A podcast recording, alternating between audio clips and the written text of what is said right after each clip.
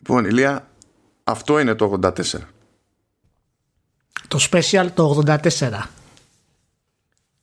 Πολύ ωραία. Χαίρετε, χαίρετε. Γεια σου Μάνο. Καλώς ήρθατε όσοι είστε έτοιμοι να ακούσετε το ειδικό επεισόδιο του Vertical για το Last of Us Part 2. Ναι, αυτό σημαίνει ότι θα παίξει spoiler. Σποιλεριά τρελή και είναι ένα επακόλουθο που πρέπει οπωσδήποτε να κάνουμε με το Μάνο της όλης διαδικασίας, κυκλοφορίας, κριτικής και του πολέμου που ξέσπασε για το Last of Us Part 2 γιατί δεν το κάναμε μάλλον την περίοδο εκείνη ήσουν αμπλεγμένος με άλλα πράγματα δεν το είχες παίξει. Ναι, μετά έσκασε το, το, το τσούσιμα και έφαγα ναι. πολύ περισσότερες ώρες από τη ζωή μου και τέλος πάντων με πήρε μπάλα. Οπότε ναι, κατάφερες, το έπαιξε, το τελείωσες και είμαστε ready να κάνουμε αυτή τη κουβέντα που την έκανα ήδη στο Game Up αλλά εδώ θα την κάνουμε με κάπως διαφορετικό τρόπο ε, και θα έχει πολύ ενδιαφέρον. Θέλω να πω από τώρα ότι το επεισόδιο θα είναι explicit. Γιατί ξέρω, ε, ότι, ναι. ξέρω ότι θα συμβεί μόλις φτάσω σε ένα συγκεκριμένο αντικείμενο συζήτησης. Ξέρω, ξέρω ναι. τι θα πάθω. Δεν ξέρω, Ηλίας, τι και πώς. Αλλά εγώ είμαι χαμένη υπόθεση μόλις φτάσω στο συγκεκριμένο σημείο. Ε, ναι. Λοιπόν, πριν πάμε στα έτσι, απόλυτο σοβαρά, ε, επειδή λέγαμε κάποια πράγματα και με το Δημήτρη το Ρέτζιο στο άσχετο και ο Ρέτζιος έχει σκαλώσει με τα κουφά επίπεδα λεπτομέρειας. Νομίζω κάτι λέγατε και στη συζήτηση έτσι κι αλλιώς. Απλά κάτι συζητούσαμε και ξεχωριστά για τη λεπτομέρεια. Ναι. Ε, Εγώ είχα σημειώσει κάποιες λεπτομέρειες Που είναι τελείως διαφορετικές Ως συνήθως Που μου, μου κάθονται περίεργα ναι. Με την καλή έννοια. Έτσι. Διότι δεν έχουν να κάνουν με το σχεδιασμό ε, ενός χώρου ή δεν έχουν να κάνουν με το ότι εντάξει φτιάξαμε ένα μοντέλο εχθρού και αποφασίσαμε ότι θα έχει αυτό το fidelity το οποίο fidelity πηγαίνει πακέτο με κάποιες λεπτομέρειες και μετά λειτουργεί όπως είναι να λειτουργήσει because physics είναι κάποια πράγματα που φαίνεται να είναι πιο συνειδητά για συγκεκριμένη στιγμή και μόνο Υπάρχει λοιπόν ένα χρηματοκιβώτιο στη... σε κάποια φάση του παιχνιδιού. Σε πολλά χρηματοκιβώτια, αλλά αναφέρομαι σε ένα συγκεκριμένο. Που υποτίθεται ότι για να το ανοίξεις, πρέπει να βάλεις ως συνδυασμό την, την ημερομηνία γάμου εκείνων που ήταν στο τάδε διαμέρισμα. Γενικά, εγώ όταν μπαίνω σε ένα χώρο, τουλάχιστον ειδικά σε αυτό το, το παιχνίδι και βλέπω χρηματοκιβώτιο, δεν είναι κάτσε να κόψεις κίνηση γύρω-γύρω να δω τα documents, μήπως έχει κάποιο στοιχείο για το συνδυασμό. Είναι Α, χρηματοκιβώτιο. Και πήγαινα καφέ στο χρηματοκιβώτιο. Πήγα από την ανάποδη δηλαδή, χωρίς το συνδυασμό. Πρώτον, σε αυτό το παιχνίδι, όταν γυρνάς το ρόταρα εκεί πέρα, τι διάλογο είναι, έχουν φροντίσει να μπορείς να το ξεκλειδώσεις και με ταυτί. Ε, όταν πας τσούκου τσούκου και αλλάζεις το νουμεράκι όταν φτάσεις στο σωστό νούμερο κάνει άλλον ήχο. Έχει μικρή διαφορά στο κλικ που κάνει πάνω στο, στο γύρισμα. Οπότε στην πραγματικότητα δεν χρειάζεται ποτέ να ξέρεις όντως το συνδυασμό για να κάνεις τη δουλειά σου. Χρειάζεται απλά λίγο χρόνος παραπάνω. Εδώ λοιπόν δεν είχα το συνδυασμό δεν είχα την επέτειο. Αυτό ε... να πούμε ότι ισχύει για όλα τα χρηματοκιβώτια. Ναι, αυτό, ναι, το... αυτό, αυτό ισχύει για όλα, ναι. Ε, ήξερα ότι ήταν η επέτειος, δηλαδή, γιατί αυτό το document ήταν ακριβώς δίπλα στο χρηματοκιβώτιο, νομίζω. Αλλά δεν ήξερα ποια ήταν. Πότε παντρευτήκανε. Ήξερα μόνο ότι έχουν επέτειο και ότι. OK. Okay. Εντάξει. Και έτσι όπως το κάνω χειροκίνητα λοιπόν συνειδητοποιώ ότι σε δύο από τις τρεις θέσεις γιατί υποτίθεται ότι είναι εξαψήφιος ο κωδικός και στην ουσία κανονίζει ένα διψήφιο, ένα δεύτερο διψήφιο, τρίτο διψήφιο. Έτσι όπως λοιπόν πήγαινα ένα-ένα τα νουμεράκια έχοντας στήσει αυτή για να δω πότε θα παίξει άλλος ήχος συνειδητοποίησα ότι πέρασα από δύο αριθμούς που είχαν διαφορετικό ήχο. Άρα υποτίθεται ότι δύο αριθμοί ήταν σωστοί. Ναι. Και λέω, wait, τι παίζει εδώ; Και, το, και κάνω λίγο testing και βλέπω λοιπόν ότι οι τύποι έχουν υπολογίσει το ενδεχόμενο να βάλεις την ημερομηνία με το one true διεθνές format ή να το βάλεις με το αμερικάνικο που είναι από την ανάποδη. Όπως και να το βάλει, εφόσον μέσα στο μυαλό σου εσύ ως χρήστης έχεις μια ημερομηνία, όπως και αν έχεις συνηθίσει να γράφεις την ημερομηνία στον πραγματικό κόσμο, αν τη βάλεις με τη μία, τελείωσε. Και ανοίγει. Ναι. Και ενθουσιάστηκα εγώ από αυτό το πράγμα. Εκείνη την, την ώρα ήμουνα, ήμουνα πανευτυχής, χωρίς να σημαίνει τίποτα. Αλλά λέω, κοίταξε να δεις, κάποιος σκέφτηκε αυτήν την ηλικιότητα. Και χαιρόμουν. Και καμιά φορά πηγαίνει και σε πολύ απλά interactions, που είναι η δεύτερη λεπτομέρεια που θέλω να πετάξω. Ναι. Σε κάποια φάση είσαι στη, στο, τέλος, στον κινηματογράφο εκεί με τον Ντάνι. Ναι. Νομίζω είναι στον κινηματογράφο. Σίγουρα είσαι με τον Ντάνι τέλος πάντων. Και είναι μια πόρτα που είναι κλειδωμένη. Στο λέει ο Ντάνι, η πόρτα αυτή είναι κλειδωμένη. Πριν πας να τσεκάρεις εσύ, έτσι, σου λέει, είναι κλειδωμένη. Φυσικά είσαι gamer. Και λες τώρα σε τα μα, πας και τσεκάρεις. Κλειδωμένη πόρτα; Φυσικά, φυσικά είναι κλειδωμένη η πόρτα. Δηλαδή, ε, πηγαίνεις με, τη, με την Έλλη, πας να ανοίξεις, βλέπεις ότι είναι κλειδωμένη, λέει η Έλλη εκείνη την ώρα. Not happening. Και πετάγει τον Ντάνι και λέει, Told you. Δηλαδή, ακόμα και αυτό το άκυρο interaction που μπορεί ένας να πάρει στα σοβαρά, ρε παιδί μου, αυτό που του λέει ο Ντάνι εκείνη την ώρα. Και δεν έχει να κάνει καθόλου με το story στην πραγματικότητα. Είναι ξεκάθαρα για, τη, για την ατμόσφαιρα. Πηγαίνεις κόντρα εσύ επειδή είσαι gamer και κάποιος το σκέφτηκε. Και γράψανε μια τάκα παραπάνω για την περίσταση. Να πούμε ότι το, το χιόνι λιώνει από το ζεστό αίμα των πληγών στα ναι. αρχικά επίπεδα, σαν λεπτομέρεια. Για όσους το έχουν χάσει αυτό το πράγμα, δεν υπάρχει κανένα λόγος να το κάνει αυτό η Naughty Dog. γιατί πρώτον, μέσα στο μπανικό δεν υπάρχει περίπτωση να κάτσεις να παρατηρήσεις αυτή τη λεπτομέρεια. Και εγώ το έμαθα εκ, το, εκ των υστέρων ότι συμβαίνει αυτό. Αλλά αυτοί το έκαναν για επίπεδα τα οποία δεν επιστρέφει στην ουσία. Έτσι και είναι δυναμικό.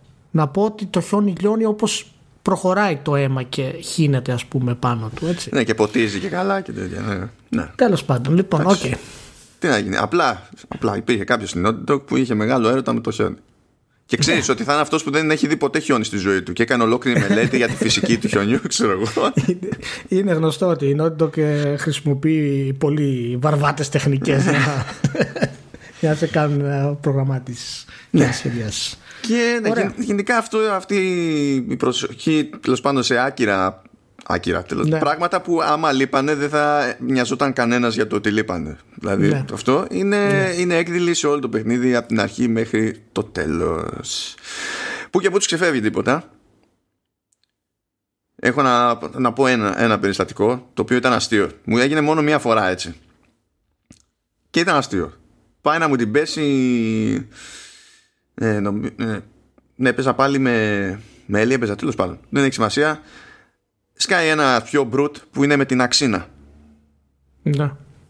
Και είμαι κρυμμένος εγώ μέσα σε ένα κοντέινερ. Έχει ένα άνοιγμα. Έχω δει τι, τι τροχιά κάνει ρε παιδί μου ο τύπος καθώς ψάχνει. Έχω υπολογίσει το ύψος. Δηλαδή σήκωσα πιστόλι, fully upgraded pistol, στο ύψος που έπρεπε και περίμενα να περάσει από εκεί ώστε να πατήσω τη σκανδάλη και να παίξει το headshot. Περνάει από εκείνο το σημείο, πατάω τη σκανδάλη, παίζει το headshot, βλέπω το τραύμα που ανοίγει στο κεφάλι. το βλέπω γιατί ήμουν πολύ κοντά, ήμουνα και καλά στα δύο μέτρα. Ναι. Και αποφάσισε αυτό το headshot να μην λειτουργήσει όπως τα άλλα headshot ηλία. Και αντί ο τύπος να πέσει κάτω ξερός, τσαντίζεται, παίρνει φόρα και με καρφώνει με την αξίνα. Γεια χαρά. Ναι. Γεια χαρά. Γέλασα. Αλήθεια είναι εκείνη την ώρα. Ναι. Anyway, anyway. Ναι, αλλά ναι. Τώρα είπαμε. Να πάμε λίγο στα πιο σοβαρά. Πώς το θες να σε τσαντήσω, Ηλία; Όπως θέλεις εσύ. Επέλεξε την πορεία σου. Είσαι free αφού το έπαιξες λίγο πιο μετά. Ε, κάνε τις εκκινήσεις σου. Καλά, το πάω βλάβ. Θα, πάω, θα πιάσω ένα με το οποίο ξέρω ότι συμφωνείς. Γενικά αυτό δεν είναι revenge story. Δηλαδή μας δούλευε κιόλας ο Ντράκμαν σε κάποιο επίπεδο. Δεν λέω ότι λέει, είπε ψέματα γιατί καταλαβαίνω γιατί το είπε. Αλλά στη μεγάλη εικόνα αυτό δεν είναι revenge story. Είναι, η, η φάση της εκδίκησης είναι μηχανισμός. Δεν είναι Ναι. Το ίδιο το, το, το πράγμα στο, Ναι. στο story. Α, το άλλο που εντάξει, αυτό μπορεί να συναντήσει λίγο. Ναι, Ηλία, ο Ντράκμαν έχει ατζέντα. Ατζέντα, μια χαρά. Έ- έχει, έχει ατζέντα. Απλά ε, το επόμενο, η επόμενη σκέψη είναι ότι καλά κάνει το άτομο και έχει ατζέντα. Ναι, ναι, είναι σίγουρο αυτό. Είναι σίγουρο. Καλά κάνει. Δηλαδή αυτό που, το ότι έχει ατζέντα από μόνο του δεν σημαίνει τίποτα. Αλλά ότι θέλει να, πει, να κάνει κάποια συγκεκριμένα σχόλια και σε κοινωνικό επίπεδο, ρε παιδί μου, με βάση τα, τα πιστεύω του κτλ. Θέλει να το κάνει. Στο οποίο απαντάω, ε και. Όπως κάνουν οι καλλιτέχνες γενικά, που, που προκαλούν όταν υπάρχει μια τάξη κοινωνική η οποία θέλει τα πράγματα να είναι με ένα συγκεκριμένο τρόπο. Εντάξει, κάτε με, δεν νομίζω ότι το σκέφτεται μες στο μυαλό τους σαν πρόκληση. Παρότι φαίνεται, φάνηκε από νωρίς ότι καταλάβαινε ότι θα παίξουν τσίτες. Τότε που έλεγε ότι λογικά το παιχνίδι θα διχάσει και δεν ξέρω. Δηλαδή συνειδητοποιούσε. Αλλά δεν νομίζω ότι αυτό σημαίνει ντε και καλά ότι η σκέψη ήταν θα προκαλέσω. Ε, με- Εμένα μου βγάλε ότι η σκέψη ήταν ότι θέλω να δείξω αυτό. Για μένα ήταν ότι η σκέψη του ήταν ότι θα προκαλέσω αλλά δεν θα χρησιμοποιήσω αυτό ε, το λόγο για να χτίσω το story μου αλλά θέλω να προκαλέσω. Το ήθελε να προκαλέσει ο Ντράκμαν. Και το ήθελε να προκαλέσει γιατί ήξερε ότι είναι ο μοναδικός τρόπος για να πει το story που θέλει. Όπως κάνουν οι καλλιτέχνες. Αυτή είναι εμένα η, η άποψή μου για το, για το Dragon. Οπότε το, η- το θέμα της ατζέντα, τώρα αν θες να το κάνουμε λίγο πιο συγκεκριμένο μετά για τις, ε, ξέρεις, τι- τα identity politics και όλα τα συναφή, ε, μπορούμε να το κάνουμε. Αλλά σαν ιδέα ας πούμε ότι ήθελε να προκαλέσει ξέρεις, μέσα του σαν καλλιτέχνης το ήθελε. Δηλαδή και ο Μόρισον αυτά που έκανε τότε δεν τα έκανε επειδή είχε κάποια, κάποιο όραμα απίστευτο για τη ζωή ας πούμε ήθελε να προκαλέσει, ήταν μέρος της τέχνης του αυτό το πράγμα και αυτό άλλαξε τους Rockstar ας πούμε οπότε είναι, είναι μια λεπτή γραμμή τώρα έτσι μεταξύ του τι θέλει να, τι είναι αυτό που ο καλλιτέχνης ε, το κάνει για τέχνη και τι είναι αυτό που το κάνει επειδή απλά θέλει να προκαλέσει. Το θέμα είναι το αποτέλεσμα αν δικαιολογεί την αιτία. Αυτό είναι για μένα. Ε, από τη μεριά μου ε, όλο δικαιολογείται. Δηλαδή το, αυτό που δικαιολογείται μερικές φορές λιγότερο είναι κά- για μένα κάποιες επιλογές στο, στο gameplay ή στη, ή στη ροή. Και για να, τώρα για να, κατα, για να καταλάβεις και πώς το εννοώ ρε παιδί μου. Όταν έχει ξεκινήσει πια το endgame δηλαδή στη φάση με Σάντα Μπάρμπαρα όπου πάει Καλά, παίζεις για λίγο με την Άμπη τέλος πάντων που είναι μαζί με τον Λεβ εκεί πέρα. Γιατί υποτίθεται ότι ψάχνεις, εξακολουθείς να ψάχνεις αν υπάρχουν οι Fireflies για να κάνεις το κονέ. Αλλά και στο κομμάτι με, ε, στη Σάντα Μπάρμπαρα με την Έλιο που πας να βρεις την Άμπη και να γίνει τέλος πάντων να τη βρεις όπως τη βρίσκεις κρεμασμένη του, του θανατά, να ξεκινήσεις την τελική μάχη, αναμέτρηση και τα, ό,τι είναι. Σε όλο αυτό το κομμάτι το παιχνίδι έχει αποφασίσει ας πούμε ότι θα κάνεις ό,τι να κάνεις θα σου έχει μάχες και τα λοιπά όπως έχει και, στο, και στην υπόλοιπη ροή αλλά δεν θα σου έχει supplements που χρειάζεται για να κάνεις υποτίθεται upgrade στο skill tree ούτε θα σου έχει parts πλέον για να κάνεις την όποια πλέον αναβάθμιση σε, σε όπλα που το να μην έχει δεν είναι θέμα δεν με ενδιαφέρει αυτό. Απλά είναι μια συνειδητή επιλογή δεν ασχολείται πλέον με, το, με τα upgrades. Αφού λοιπόν είναι έτσι και θες να προχωρήσεις η ιστορία, λέ, κάνεις αυτό που θέλεις για την ιστορία και μου βάζεις μέσα στη μέση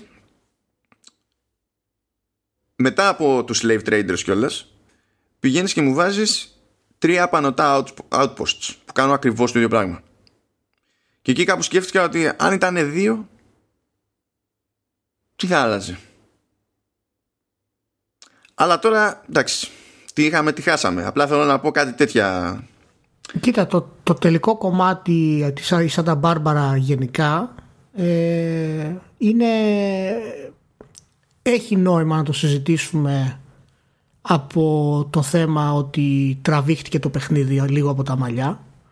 Ε, το είπα και στο review αυτό ότι αν κάποιους ε, τρενάρει όλη η κατάσταση θα είναι από εκείνο το σημείο και μετά κυρίως όχι γιατί γίνεται απλά μεγάλο κυρίως γιατί ότι συναισθηματικά νομίζω ότι θα πρέπει να τελειώσει νωρίτερα και είναι το δεύτερο ρίσκο που παίρνει ο Ντράκμαν εκεί για να το τραβήξει. Εμένα δεν με ενόχλησε, ξέρεις ότι δεν έχεις τρόπους να κάνεις upgrade skills και τα λοιπά. Δηλαδή κατάλαβα ότι σε εκείνο το σημείο δεν θα νοιάζει τον παίχτη να κάνει ε, αυτά τα πράγματα. Και ήταν και αυτό, ξέρεις, μια σχεδιαστική επιλογή που έκανε ο, ο Dragman και η δική του. Αλλά ναι, το να πούμε ότι θα μπορούσε να έχει τρία λιγότερα, ένα λιγότερο outpost ή να ήταν μικρότερη γενικά σαν τα Μπάρμπαρα ε, είναι ένα επιχείρημα που, που στέκει αλλά είναι το εντάσσω στο επιχείρημα ότι ξέρεις Μακάρι να ήταν το ο νονός 15 λεπτά μικρότερο, το 2. Μακάρι να ήταν το Blade Runner. ναι, το ναι, δεν είναι. Ξέρεις, είναι, ε, ε, έχει βαρύτητα σαν μειονέκτημα, αλλά κυρίως με την έννοια ότι τίποτα δεν μπορεί να είναι τέλειο. Κάπως έτσι ναι, ναι, το, ναι. Το, το, βλέπω εγώ. Αλλά ναι, ήταν και αυτό εμένα το, οποίο, το σημείο που ξέρεις, ε, μου κράτησε. Να πω σε αυτό πάντως, επειδή το ανέφερες τώρα, επειδή είναι το τέλος, ε, να πω σε αυτό ότι ε, Κάποιοι λένε ότι να μην υπήρχε καθόλου σαν τα Μπάρμπαρα. Ναι, το, το, οποίο το είναι, είναι, είναι, είναι, είναι, τραγικό λάθος. Όχι, όχι έπρεπε. Γιατί από άποψη αυτό που θέλει να κάνει σαν story εκεί πέρα και ο χρόνος που αφιερώνει στο ναι, ίδιο. Και, είναι, και σαν gameplay το λέει. Λέγανε ότι να μην υπάρχει καν σαν gameplay και να είναι μόνο cutscene το υπόλοιπο. Και να έχει απλά τη μάχη στο τέλος. Π.χ. Όχι, με τη... αφού είναι ένα κομμάτι, ειδικά ε, ε, όταν είσαι στη φάση με την Έλλη, υποτίθεται ότι κάπως πρέπει να σου δείξει και μηχανικά ότι εξακολουθείς ως Έλλη να τα έχεις παρμένα και να έχεις ένα drive, να φτάσεις κάπου για να κάνεις κάτι. Με cutscene δεν θα έβγαινε το ίδιο.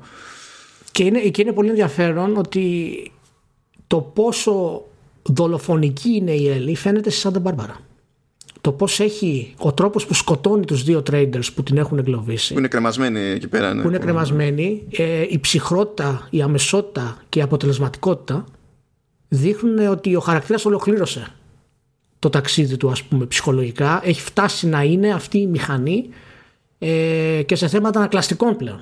Δεν είναι απλά και μόνο, ξέρεις ότι έχει το συναισθηματικό drive που λες. Ε, έχει γίνει πραγματικά μια απίστευτη δολοφόνος όπως έγινε στην ουσία η Έμι γιατί η Έμι ξεκίνησε το παιχνίδι ως η κορυφαία δολοφόνος των Wolves. Η ε, Άμπη. Η Άμπη, okay, ε, οπότε, ε, ξέρεις, είναι, είναι ένα πολύ λεπτό δείγμα του πώς η Έλλη φτάνει να γίνει Άμπη στην ουσία και σε αυτό το κομμάτι. Είναι και ιδίω στο επίπεδο πλέον ε, η Έλλη, δηλαδή η Άμπη ήταν του, του τέλειου στρατιώτη δολοφόνου ας πούμε της, ε, της περιοχής. Ναι, ε, θα... Αφού πιάνουμε λίγο τη, το, το τόξο, το εξελικτικό τόξο των χαρακτήρων εγώ τη βάση αυτή τη βλέπω λίγο διαφορετικά, λίγο όμως. Ε, για να το πω πολύ χονδροειδός καταλαβαίνω γιατί προκύπτει εντύπωση ότι η Έλλη καταλήγει και συμβολικά, όπως το θες τέλος πάντων, κυριολεκτικά δεν έχει σημασία ότι τέλος πάντων γίνεται ο Τζόελ. Έχω μια μικρή απόσταση από αυτό. Γιατί αισθάνομαι ότι. Γίνεται ο, ο, ο Ποιος το λέει αυτό; Ότι φτάνει να κάνει κατά μία έννοια τη, ως χαρακτήρας τη διαδρομή που έκανε και δεν είχαμε δει εξ ολοκλήρου βέβαια γιατί αλλιώς τον δεν είδαμε ολόκληρη διαδρομή του Τζοέλ τον είδαμε σε φάσεις με το πρώτο και το ναι. δεύτερο παιχνίδι. Ε, ότι, Δεν ξέρω που. Ναι. Ότι φτάνει και κάνει ανάλογη διαδρομή ως άτομο τέλος πάντων και ακριβώς επειδή καταλήγει και κάνει ανάλογες επιλογές φτάνει στο, στο σημείο να κατανοήσει τον Τζοέλ στο οποίο συμφωνώ okay, και κατά μία έννοια να γίνει ό,τι και ο Τζοέλ σε αυτό διαφωνώ είναι close αυτό... απλά ναι δεν ξέρω τώρα αυτό σαν θεωρία ε, ποιος το υποστηρίζει, αν εννοείς από κάποια μεγάλα site. Εγώ δεν συμφωνώ ιδιαίτερα με αυτό. Ε, πιστεύω ότι συναισθηματικά ναι πέρασε το ταξίδι του Τζόελ με την έννοια ότι αναγκάστηκε να κάνει πράγματα ε, επειδή την όθησαν οι καταστάσεις και ο συναισθηματικό της κόσμος, όπως όθησαν και τον Τζόελ στο πρώτο παιχνίδι. Δηλαδή το μίσος που είχε μετά το θάνατο της κόρης του και κατ' επέκταση η ανάγκη του να επιβιώσει τον κόσμο αυτό. Το ίδιο ταξίδι πέρασε και η Έλλη. Ε, αλλά το να φτάσει στο σημείο να πούμε ότι κατάλαβε το Τζόελ, ότι έγινε ο Τζόελ, εγώ νομίζω ότι βασικά δεν έγινε ποτέ. Αυτό είναι το. Ναι, εγώ δεν πιστεύω ότι έγινε ποτέ. Νομίζω ότι έφτασε σε ένα επίπεδο κατανόησης πια. Ακριβώς επειδή ναι. μέσα της υποτίθεται ότι προηγουμένως δεν μπορούσε να συλλάβει ούτε γιατί έκανε ο Τζόελ αυτό που έκανε, ε, ναι. ούτε ναι, γιατί θα το ξανά έκανε. Ναι, είναι στο τέλος αυτό να το συζητήσουμε.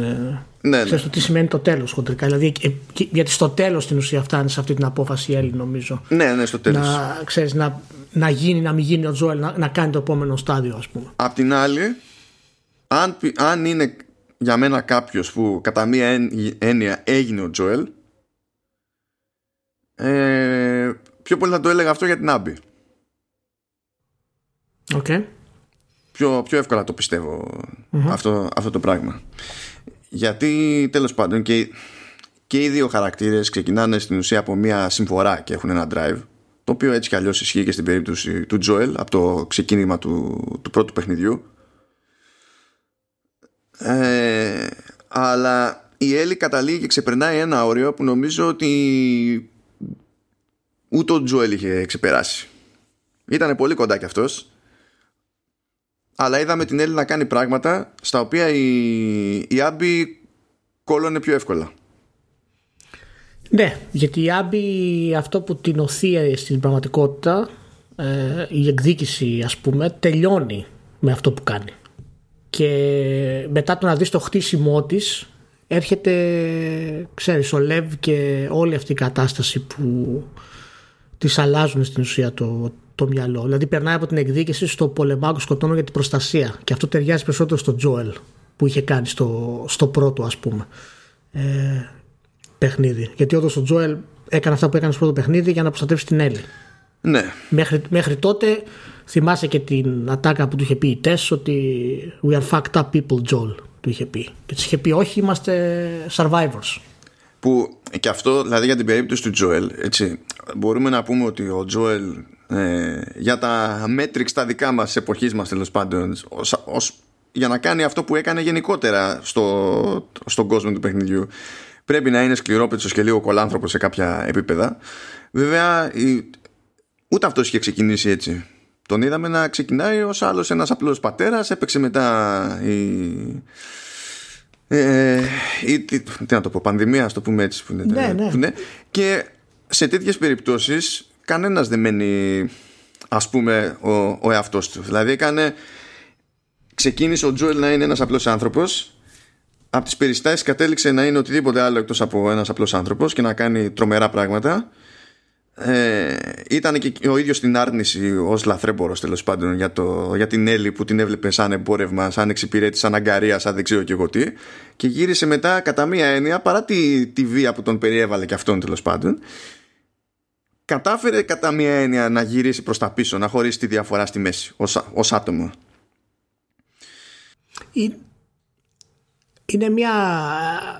Η, στάση του Τζόλ γενικότερα και η πορεία του Τζόλ είναι κάτι το οποίο είναι αρκετά ομιχλώδες. Δεν μαθαίνουμε ποτέ στην ουσία πώς μεταμορφώθηκε. Μπορούμε να υποθέσουμε ότι μεταμορφώθηκε επειδή ο κόσμος τον όθησε έτσι και ο θάνατος της κόρης του το οποίο έχει μια βάση αλλά δεν είναι όλοι στον κόσμο αυτό σαν τον Τζόελ δεν είναι όλοι ε, λαθρέμποροι, δεν είναι όλοι δολοφόνοι.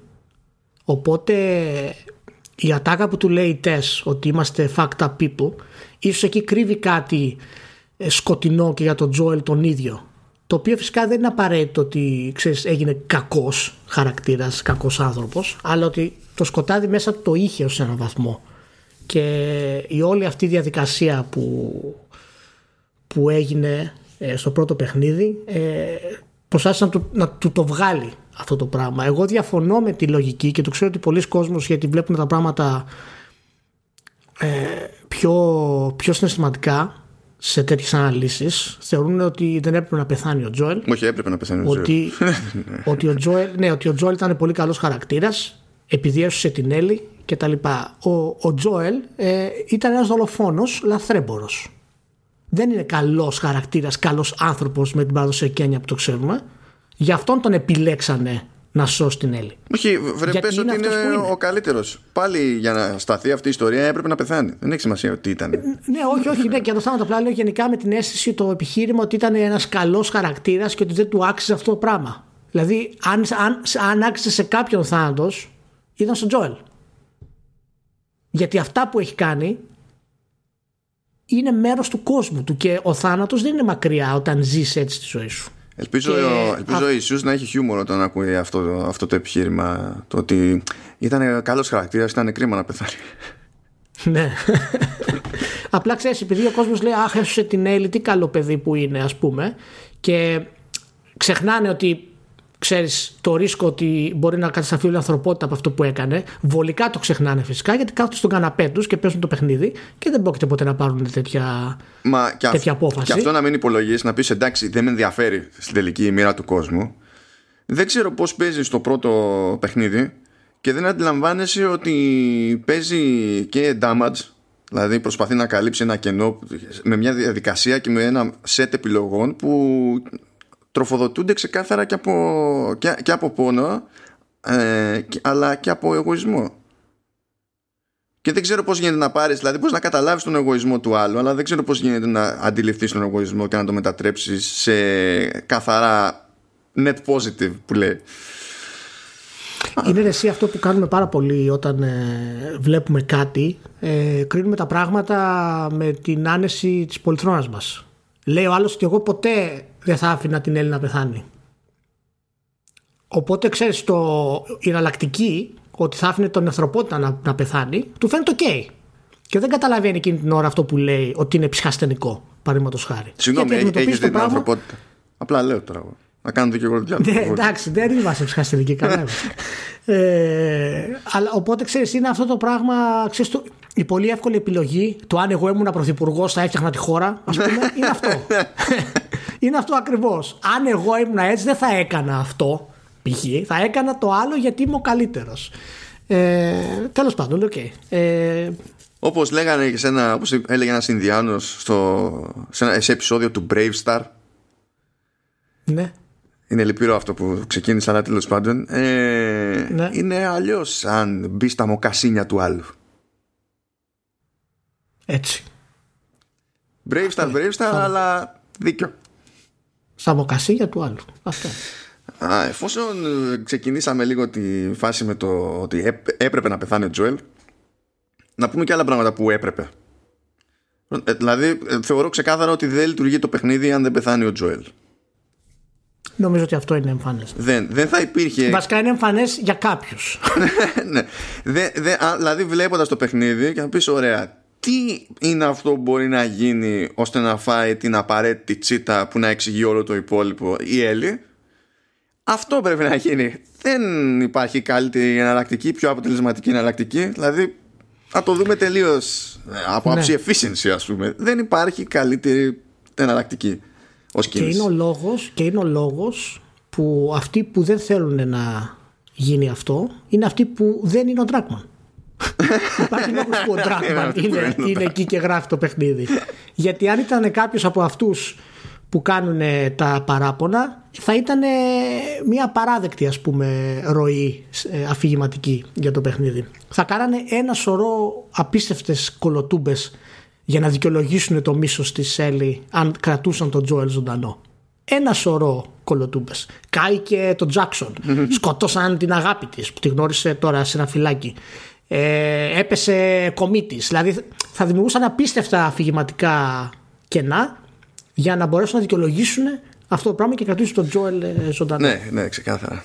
Το, το δεύτερο, χωρίς το οποίο δεν λειτουργεί το παιχνίδι, δεν υπάρχει The Last of Us Part 2, είναι η Abby. Δεν λειτουργεί χωρίς την Abby. Όχι. Δηλαδή, ό,τι άποψη και να έχει οποιοδήποτε για την Abby, καλή, κακή, δεν, δεν λειτουργεί το παιχνίδι. Δεν υπάρχει παιχνίδι χωρίς την Abby. Όχι. Ε, μπορώ να πω ότι η Άμπη είναι πιο σημαντικός χαρακτήρας από την Έλλη. Ναι, βασικά, Για το χωρίς, παιχνίδι. χωρίς την Abby δεν λειτουργεί ούτε η Έλλη ως Έλλη. Ναι. Γιατί αν, Είναι δεν, star- α- αν δεν είναι το star του παίξει. παιχνιδιού. Γιατί εντάξει, είναι, το- σημαίνει το προφανές. Βίοι παράλληλοι κτλ. Χωρίς τις αντιθέσεις στην πορεία. Γιατί κατά μία έννοια και οι δύο περνάνε από τα ίδια στάδια, αλλά με, με διαφορετική κατεύθυνση. Ναι. Δηλαδή, η μία κινείται προς τη μία κατεύθυνση, η άλλη κινείται προς την άλλη κατεύθυνση και σε όλη αυτή τη διαδικασία όμως περνάνε πάνω κάτω από τα, από τα ίδια στάδια. Και δεν, το ζήτημα δεν είναι μόνο παραλληλισμός. Το ζήτημα είναι ότι όλο αυτό καταλήγει και συμβαίνει ώστε να αναγκαστεί ο παίκτης να δείξει κατανόηση και στις δύο. Γιατί αν δεν δείξει μια κατανόηση και στις δύο, τότε δεν λειτουργεί γενικά αυτό που θέλει να πει ο, ο Dragman. Που είναι κάτι το οποίο φροντίζει να το λέει και σε λεπτομέρειες στη, σε διάφορα σημεία ας πούμε, του παιχνιδιού. Για μένα, ας πούμε, ε, δεν είναι τυχαίο ότι σου ασχολείσαι όσο ασχολείσαι με τους Wolves ας πούμε, και τους Seraphites αλλά ταυτόχρονα το παιχνίδι τους κρατάει πάντα στο παρασκήνιο. Ποτέ δεν γίνονται αρκετά σημαντικός παράγοντας για, το, για τους χαρακτήρες που χειρίζεσαι εσύ. Είναι παράγοντας που τους εμποδίζει, τους βοηθάει, τους επηρεάζει, τους κάνει, τους δείχνει αλλά ο στόχος της κάθε οργάνωσης δεν είναι ποτέ τόσο στο προσκήνιο για την Έλλη ή για την Άμπη. Γιατί κάθε μία έχει μια πολύ συγκεκριμένη αιμονή. Και μου κάτσε αυτό σε δύο πολύ συγκεκριμένες περιπτώσεις που το θυμάμαι περισσότερο. Είναι εκεί πέρα που εξηγεί στην Άμπη ο, ο Άιζακ, που είναι ο αρχηγός των Wolves, ας πούμε. Που irony of ironies, οι Wolves δημιουργήθηκαν επειδή δεν γουστάρανε τη στρατοκαυλίαση της Φέντρα και κατέληξαν να είναι ε, αυτό το πράγμα. Ενδεχομένως το χειρότερο, γιατί τέλος πάντων ο στρατός έχει περισσότερους κανόνες. Ε, ναι. Και ε, της λέει ρε παιδί μου ο Άιζακ ότι η επίθεση που θέλουμε να κάνουμε στο νησί των Seraphites για να τους ξεκάνουμε μια και έτσι είναι bigger than any of us. Που αυτό δεν κάνει, δηλαδή αφήνει την να be unfazed. Ήταν, ήταν απλά διαφόρησε για το, για το concept εκείνη τη στιγμή. Ε, αντίστοιχα, όταν η Άμπη σκάει στο νησί και ε, βλέπεις τα πάντα να έχουν γίνει σμπαράλια, περνάς μέσα από το πεδίο της μάχης, καίγεται το σύμπαν ας πούμε εσύ εκείνη την ώρα είσαι βογέρ, είσαι περαστικός. Όλοι σκοτώνονται, ο καθένας επειδή είναι σίγουρος για αυτό που πιστεύει εκείνη τη στιγμή. Και εσύ στην πραγματικότητα απλά το προσπερνάς να τα αφήσεις πίσω σου. Γιατί η προτεραιότητά σου είναι τελείως άλλη. Και μέσα στις προτεραιότητές σου είναι να τη γλιτώσεις πρώτον εσύ επειδή έχεις κάτι άλλο να πετύχεις και να γλιτώσεις και τον Λεβ. Όχι επειδή είναι ο Λεβ αλλά επειδή εκείνη την ώρα σε προσωπικό επίπεδο μετράς έστω και αυτή την κοινή εμπειρία που πρόλαβες να χτίσεις με τον Λεβ που ξεκινάει από εκείνη τη μάχη στο δάσος που σε βοηθά μαζί με τη Γιάρα και από τις περιστάσεις δεν προλαβαίνεις ούτε να σκεφτείς και κατευθείαν για να ζήσεις συνεργάζεσαι με τον εχθρό χωρίς δεύτερη σκέψη. Θέλω να γυρίσουμε λίγο μιας και το ανέφερες στη σχέση της Φέντρα με τους Wolves γιατί είναι ένα από τα σημεία το οποίο φυσικά η πλειοψηφία του τύπου δεν ασχολήθηκε γιατί ποιος θα ασχοληθεί τώρα με τέτοια πράγματα. Είναι ένα ακόμα σχόλιο που πιστεύω θέλει να περάσει ο Ντράκμαν για την κατάρρευση της κοινωνίας γενικότερα τη, τη σημασία του στρατού αλλά και του συστήματος της αστυνόμευσης γενικά και δείχνει ότι εάν δεν υπάρχει μια γενική θέση όσον αφορά τις ε, πολιτικές προεκτάσεις της κοινωνίας που ζούμε, δηλαδή ένας έλεγχος από πάνω, όλα αυτά τα εργαλεία που έχουμε του στρατού και της αστυνόμευσης θα καταλήξουν να αποτύχουν. Δηλώνει στην ουσία ότι οι κοινωνίες, ακόμα και όταν είναι κατεστραμμένες, έχουν ανάγκη ένα σύστημα αξιών, πολιτικών αξιών για να λειτουργήσουν τα εργαλεία τους. Τα οποία έχουν να κάνουν με την τήρηση της ασφάλειας και ενάντια στους εχθρούς ας πούμε της χώρας με το στρατό. Γιατί όταν δεν υπάρχουν αυτά τα συστήματα αξιών τότε ο άνθρωπος, εγώ δηλαδή και εσύ η αίσθηση της δύναμης που έχουμε στα χέρια μας πέρα από ό,τι άλλες ψυχολογικές πιέσεις που υπάρχει σε αυτόν τον κόσμο θα έχει μεγάλες πιθανότητες να μας πάνε σε λάθος μονοπάτι όπως και έγινε στην ουσία. Και νομίζω ότι είναι μια καλή παραβολή το γεγονός ότι πάρα πολλά από τα side stories που διαβάζεις έχουν να κάνουν με το ότι οι άνθρωποι προσπαθούν να επιβιώσουν και να ζήσουν στην ουσία. Δεν βλέπεις συνήθως ε, σημειώματα που λένε πάμε να σκοτώσουμε αυτούς, πάμε να σκοτώσουμε εκείνους και αυτοί ήταν εκεί. Αυτά, αυτά έρχονται, ξέρεις, στο πλάιο τρόπο. Υπάρχουν πάρα πολλές ανθρώπινες ιστορίες ε, μέσα στο, στο παιχνίδι. Και είναι ένα ακόμα πράγμα που έκανε ο Dragman για μένα και καταλήγει στην ουσία σε αυτό που λες στο ότι στην επίθεση στο νησί που για μένα η, γενικά η πορεία μέσα στο νησί και το αποκορύφωμά της που ήταν η επίθεση είναι μάλλον το πιο απίστευτα τεχνολογικό πράγμα που έχω δει στη ζωή μου στα video games. Ε, αλλά δείχνει ακριβώς αυτό. Δείχνει με έναν άλλο τρόπο πως ε, το άλλο κομμάτι που είναι η πίστη στην ουσία μπορεί και αυτό να ξεφύγει, να πάει αλλού εάν δεν υπάρχει ένα σύστημα το οποίο να ωφελεί ξέρεις την κοινωνική κατάσταση των ανθρώπων μέσα. Όπως είναι ας πούμε ο Λεβ που ξέρεις ένας από τους λόγους που είχε αναγκαστεί να φύγει ήταν επειδή ήταν τρανς και όλα τα συναφή. Είναι πολύ λεπτά αυτά που κάνει μέσα ο Dragman στο, στο Last of Us. Ναι, γενικά η εντύπωση μου παίζοντας ήταν ότι κάθε λίγο και λιγάκι ήταν στο, κάποια πράγματα ήταν στο όριο της κατάρρευσης. Ε, στο πώς το, το, το διαχειριζόταν. Και ταυτόχρονα δεν ξεπερνιόταν ποτέ το όριο. Δηλαδή καθώς έβλεπα την ιστορία να τρέχει είχα ένα σταθερό επίπεδο άγχους για το αν θα γίνει μαλακία. Εγώ ναι είχα, εμένα μου έφυγε μετά από 15 ώρες όσο πω την αλήθεια χοντρικά όταν κατάλαβα τι ήθελα να κάνει με την Άμπη άρχισε να ηρεμώ λίγο γιατί μέχρι τότε ήμουν σχεδόν σίγουρος ότι θα είναι καταστροφή Ήμουνα δηλαδή πολύ απογοητευμένος γιατί ήξερα ότι δεν υπάρχει περίπτωση να βάλεις στην ουσία δεύτερο παιχνίδι μέσα και να το χτίσει κανονικά για να δημιουργήσει ένα χαρακτήρα στην Άμπη. Νόμιζα ότι θα είναι ένα τρίωρο, τετράωρο, ξέρω εγώ. Το πολύ. Ε, απλά τελικά ήταν άλλο τόσο. Ναι, τελικά ήταν σχεδόν άλλο τόσο να το βάλεις κάτω. Δεν είναι τυχαίο δηλαδή που φτάνεις 30 ώρες χοντρικά. ναι, καλά, εγώ το έκανα 40. Μάντεψε γιατί.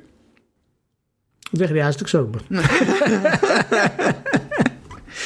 δεν, δεν, δεν έχω, εγώ δεν έχω προβλήματα. Όταν μπαίνω σε ένα χώρο με τείχους, δεν πηγαίνω τείχο-τείχο για να, για να κάνω loot ναι. και να βρω. Δεν έχω τέτοια προβλήματα. Εγώ. Δεν καταλαβαίνω. Ναι. Πάλι καλά που δεν είχε συγκεκριμένο χάρτη. Φαντάζεσαι ότι θα πάθανα.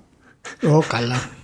καλά, όταν είχε χάρτη στο πιο open του Seattle, που ήταν λίγο άχαρο τελικά αυτό το κομμάτι. Δηλαδή η ιδέα δεν ήταν ναι. άκυρη, αλλά ήταν λίγο άχαρη εκτέλεση.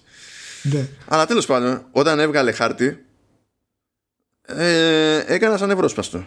Δηλαδή, αν σε αυτή τη ζωή έπρεπε και καλά να κάνω ας πούμε live stream το παιχνίδι θα είχα χάσει τους πάντες θα με βλέπανε κάθε λίγο και λιγάκι να ανοίγω το χάρτη σαν, σαν, σαν τον ηλίθιο προσπαθώντας να πάω σε οποιαδήποτε γωνιά να έχω εμπόδιο και να εκνευρίζομαι τέλος πάντων αυτό είναι εντάξει δικές μου οι φρίκες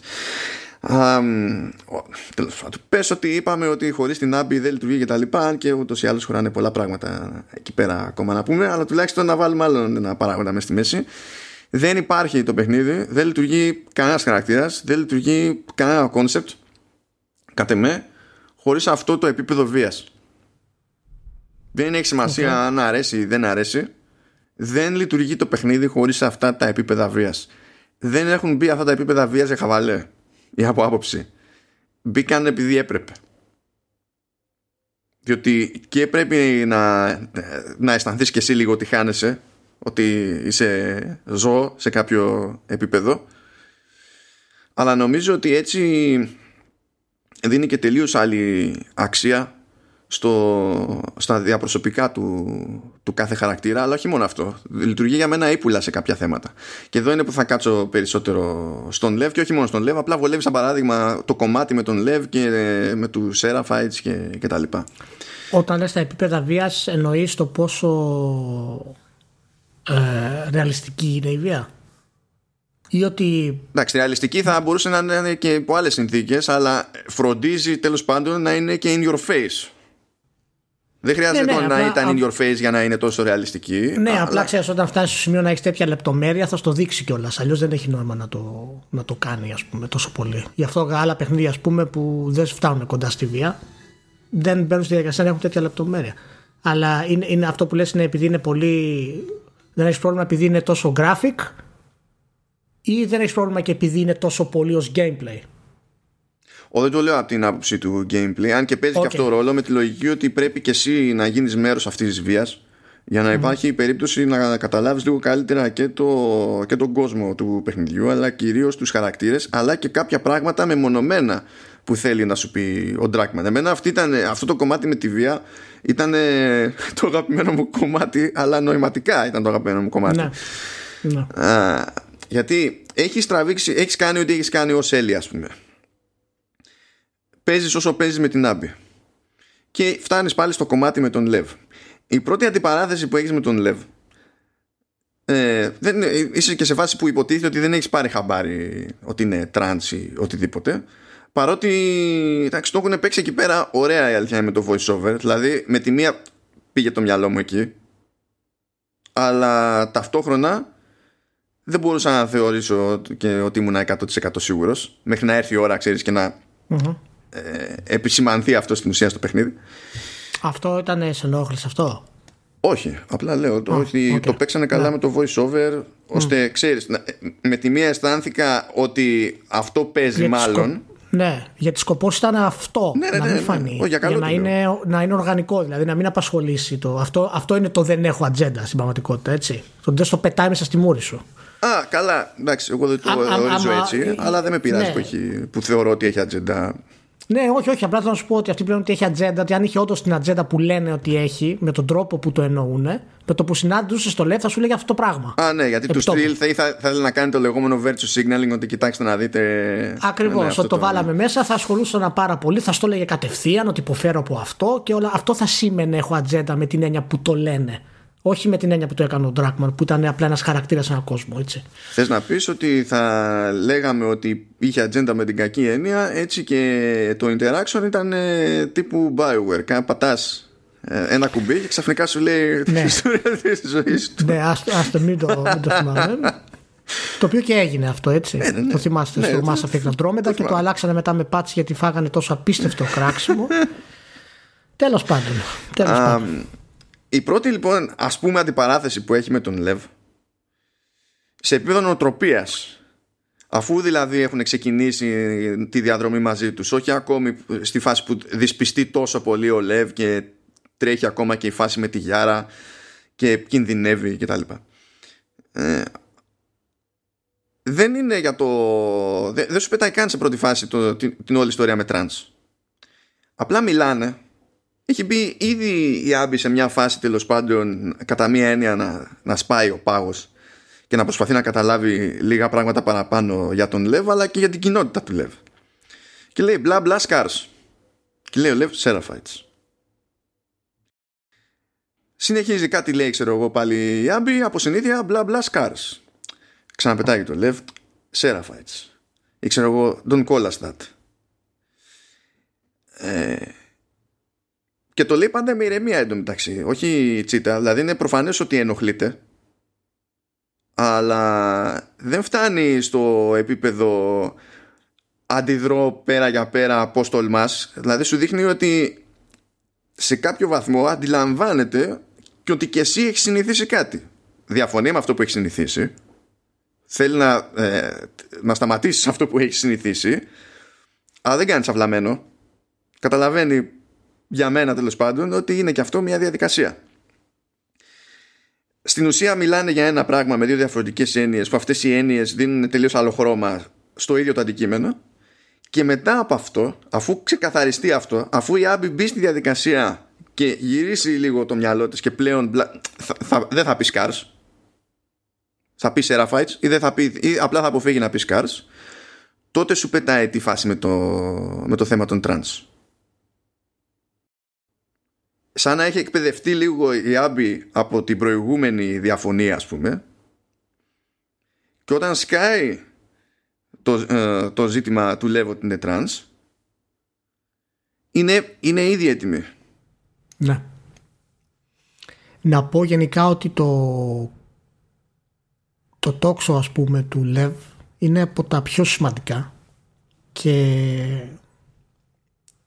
κάτι το οποίο μου έκανε μεγάλη εντύπωση και φάνηκε δηλαδή η ωριμότητα του Ντράκμαν και της ομάδας του είναι ότι ο Λεβ καθώς ε, προχωράει το story του καθώς μαθαίνει στην Άμπη ποιος είναι από που έρχεται και ότι τον κυνηγάνε στην ουσία είναι εχθρός τους, έχουν φύγει με την αδερφή του δεν τους μισεί τους Σεραφάιτς.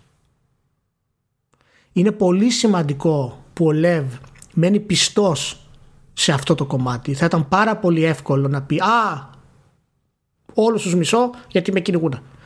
Όχι, μένει πιστός σε αυτό που τον έχει σώσει, το οποίο είναι η πίστη των Σεραφάιτς στην προφήτη που είχαν. Ακριβώς αυτό που χρησιμοποιούν οι Σεραφάιτς ως ε, κατά μία έννοια όπλο εναντίον του. Ακριβώς. Και επειδή ξέρω ότι αυτό είναι διαστρεβλωμένο από τους Seraphites, για τον ίδιο όμως δεν είναι και μένει πιστός. Δεν αφήνει δηλαδή την, την πίστη του να μολυνθεί από το πώς έχει διαστρεβλωθεί η πίστη αυτή από τους Seraphites.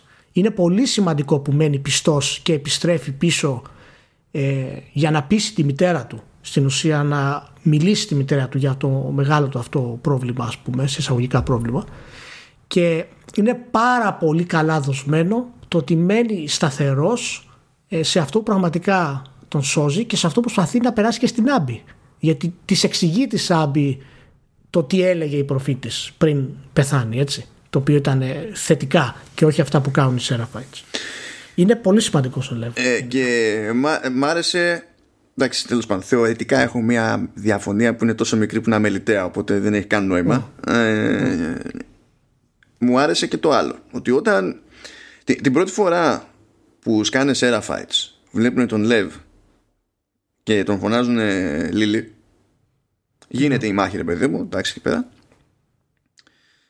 Και λέει, άμπη, ξέρω εγώ, what; και είναι ο Λεβ και λέει παρατήρηση ξέρω εγώ ότι με φωνάζανε αλλιώς; Ναι. Ε, ναι. Θες να μάθεις γι' αυτό; Η στάση της Άμπη ήταν δεν είναι ανάγκη στην ουσία δεν χρειάζεται ναι. Ναι. τώρα ε, ενώ θεωρώ ρε παιδί μου ότι εντάξει, a healthy dose of περιέργεια σε αυτές τις περιπτώσεις δεν, δεν σκότωσε ποτέ κανέναν. Δηλαδή δεν θα θεωρούσα ότι ήταν ούτε άκυρο ούτε out of character να δείξει λίγη περιέργεια παραπάνω η, η Άμπη. Ε, αυτό που, που μου άρεσε σε αυτή τη φάση είναι ότι και ο Λεύος Λεύ ε, σε αντίθεση με κάποια παραδείγματα που πετυχαίνουμε στον πραγματικό κόσμο όταν ανοίγονται τέτοιες συζητήσεις είναι ότι ούτε σε εκείνη τη φάση το γύρισε στην τζίτα δεν ήταν ξαφνικά defensive γύρισε και ρώτησε την Άμπη θες να μάθεις, το έλεγε με μια λύπη ρε παιδί μου, γιατί προφανώς δεν θέλει να μπει σε αυτή τη διαδικασία και είναι, είναι κατανοητό. Αλλά δεν, το, δεν, το, το, δεν φέρθηκε επιθετικά προκειμένου να, να αμυνθεί και να το αποφύγει. Εμένα αυτό το πράγμα μου άρεσε γιατί πάλι και οι ναι. δύο πλευρές που έχουν ξεκινήσει από εχθροί έχουν φτάσει σε ένα επίπεδο κατανόησης που δεν είναι μόνο το, το ιδεολογικό μέρος της κατανόησης είναι και ε, είναι και ζήτημα ρεαλισμού ρε παιδί μου από ένα σημείο και έπειτα είναι ένα από τα προβλήματα που είχε πολλοί κόσμος και η κριτική, αρκετή κριτική ε, όχι αρκετή, η μειοψηφία των κριτικών ε, στο να πιστεύουν ότι οι χαρακτήρες αυτοί είναι gaming χαρακτήρες είναι χαρακτήρες video game ενώ δεν είναι χαρακτήρες video game είναι χτισμένοι με άλλο τρόπο. Είναι χτισμένη με τηλεοπτικό τρόπο και κινηματογραφικό τρόπο. Αυτό που περιγράφεις π.χ. εάν το φέρεις σε θέματα ρεαλισμού, σε video games έχουμε συνηθίσει όλοι οι NPCs να μας λένε τα πάντα. Όλοι οι NPCs να είναι διαθέσιμοι για εμάς να τους χρησιμοποιήσουμε όπως θέλουμε πάνω κάτω. Δεν έχουν δική τους προσωπικότητα. Εάν εγώ, ο θεός του game, ο παίκτης, πατήσω tell me, θα πρέπει να μου πεις. Η φάση αυτή που λες που δεν έδειξε πούμε λίγο παραπάνω περίεργεια η Άμπη εμένα μου χτύπησε και, και αντίστροφα ότι who gives a fuck στην πραγματικότητα ε, εκεί, εκείνη την ώρα δηλαδή ε, είναι κάτι το οποίο η Άμπη ως Άμπη μπορεί απλά να μην την ένοιαζε να το μάθει εκείνη την ώρα ναι, ναι, ναι και αυτό ε, είναι, είναι, είναι ξεστιάλη μεριά του νομίσματος σε αυτό το πράγμα που μπορεί να το δεις γιατί είναι, είναι όντως λεπτομέρεια δεν είναι κάτι έτσι πολύ σημαντικό να το κρίνουμε, αλλά έχει, έχει βάση για το πώς πλησιάζει ο Dragman τους χαρακτήρες. Δηλαδή, όντως θα μπορούσε να ρωτήσεις κάτι παραπάνω γιατί είναι νεαρό παιδί που το προστατεύει, αλλά απ' την άλλη, και σαν αυτή που είναι, δεν θέλει να μπει μέσα στον άλλο να τον πιέσει. Και στην πραγματικότητα, δεν σημαίνει ότι θα έκανες, θα κάναμε όλο το ίδιο πράγμα. Όχι. Εάν εσύ προσπαθείς να βοηθήσεις έναν άνθρωπο ο οποίος είναι κάτω και τον πας με τα μάξι μετά στο νοσοκομείο και σου λέει Έχω κι εγώ μεγάλο πρόβλημα. Άμα θες να μάθεις, ρώτα με. Δεν είναι απαραίτητο να του πεις, για πες μου, ρε φίλε. Θα του πεις, ναι, είναι δύσκολη ζωή να του πεις, ναι. Γι' αυτό Δεν είναι απαραίτητο. το βάφτισα αμεληταίο, γιατί στην τελική ό,τι, ό,τι θεωρία και να έχω εγώ αυτό λειτουργεί και ένας από τους λόγους που λειτουργεί για να κλείσω την αρχική θέση είναι η βία που ζεις σε όλο το παιχνίδι. Γιατί το λέω αυτό; Όταν είσαι σε τέτοιο level βαναυσότητας και είναι η καθημερινότητά σου στην ουσία κάποια πράγματα που εδώ στο δικό μας κόσμο ε, γίνονται τριχές που λένε και απίστευτα σημεία τριβής και αφήνουν χώρο για καυγάδες και αηδίες και δεν ξέρω και εγώ τι δεν σε νοιάζουν, δεν μετράνε. Από ένα σημείο και έπειτα δεν μετράνε. Σε ένα τέτοιο ναι. περιβάλλον σε ένα τέτοιο περιβάλλον ό,τι και να πιστεύεις το ζύγι δεν είναι το ίδιο. Είσαι υποχρεωμένος να αναθεωρήσεις τουλάχιστον τη στάση που κρατάς για ό,τι να είναι και ό,τι σου τυχαίνει εκείνη τη στιγμή. Θα συμφωνήσω σε αυτό αλλά θέλω να θίξω δύο πραγματάκια τα οποία έχουν να κάνουν και με το ότι τα games είναι games και ότι υπάρχει όσο και αν θέλουμε να το πλησιάσουμε από πάρα πολλούς τρόπους έχουν αυτό το μειονέκτημα μέσα τους που φέρνουν οι 10, οι 15, 20 και 30 ώρες.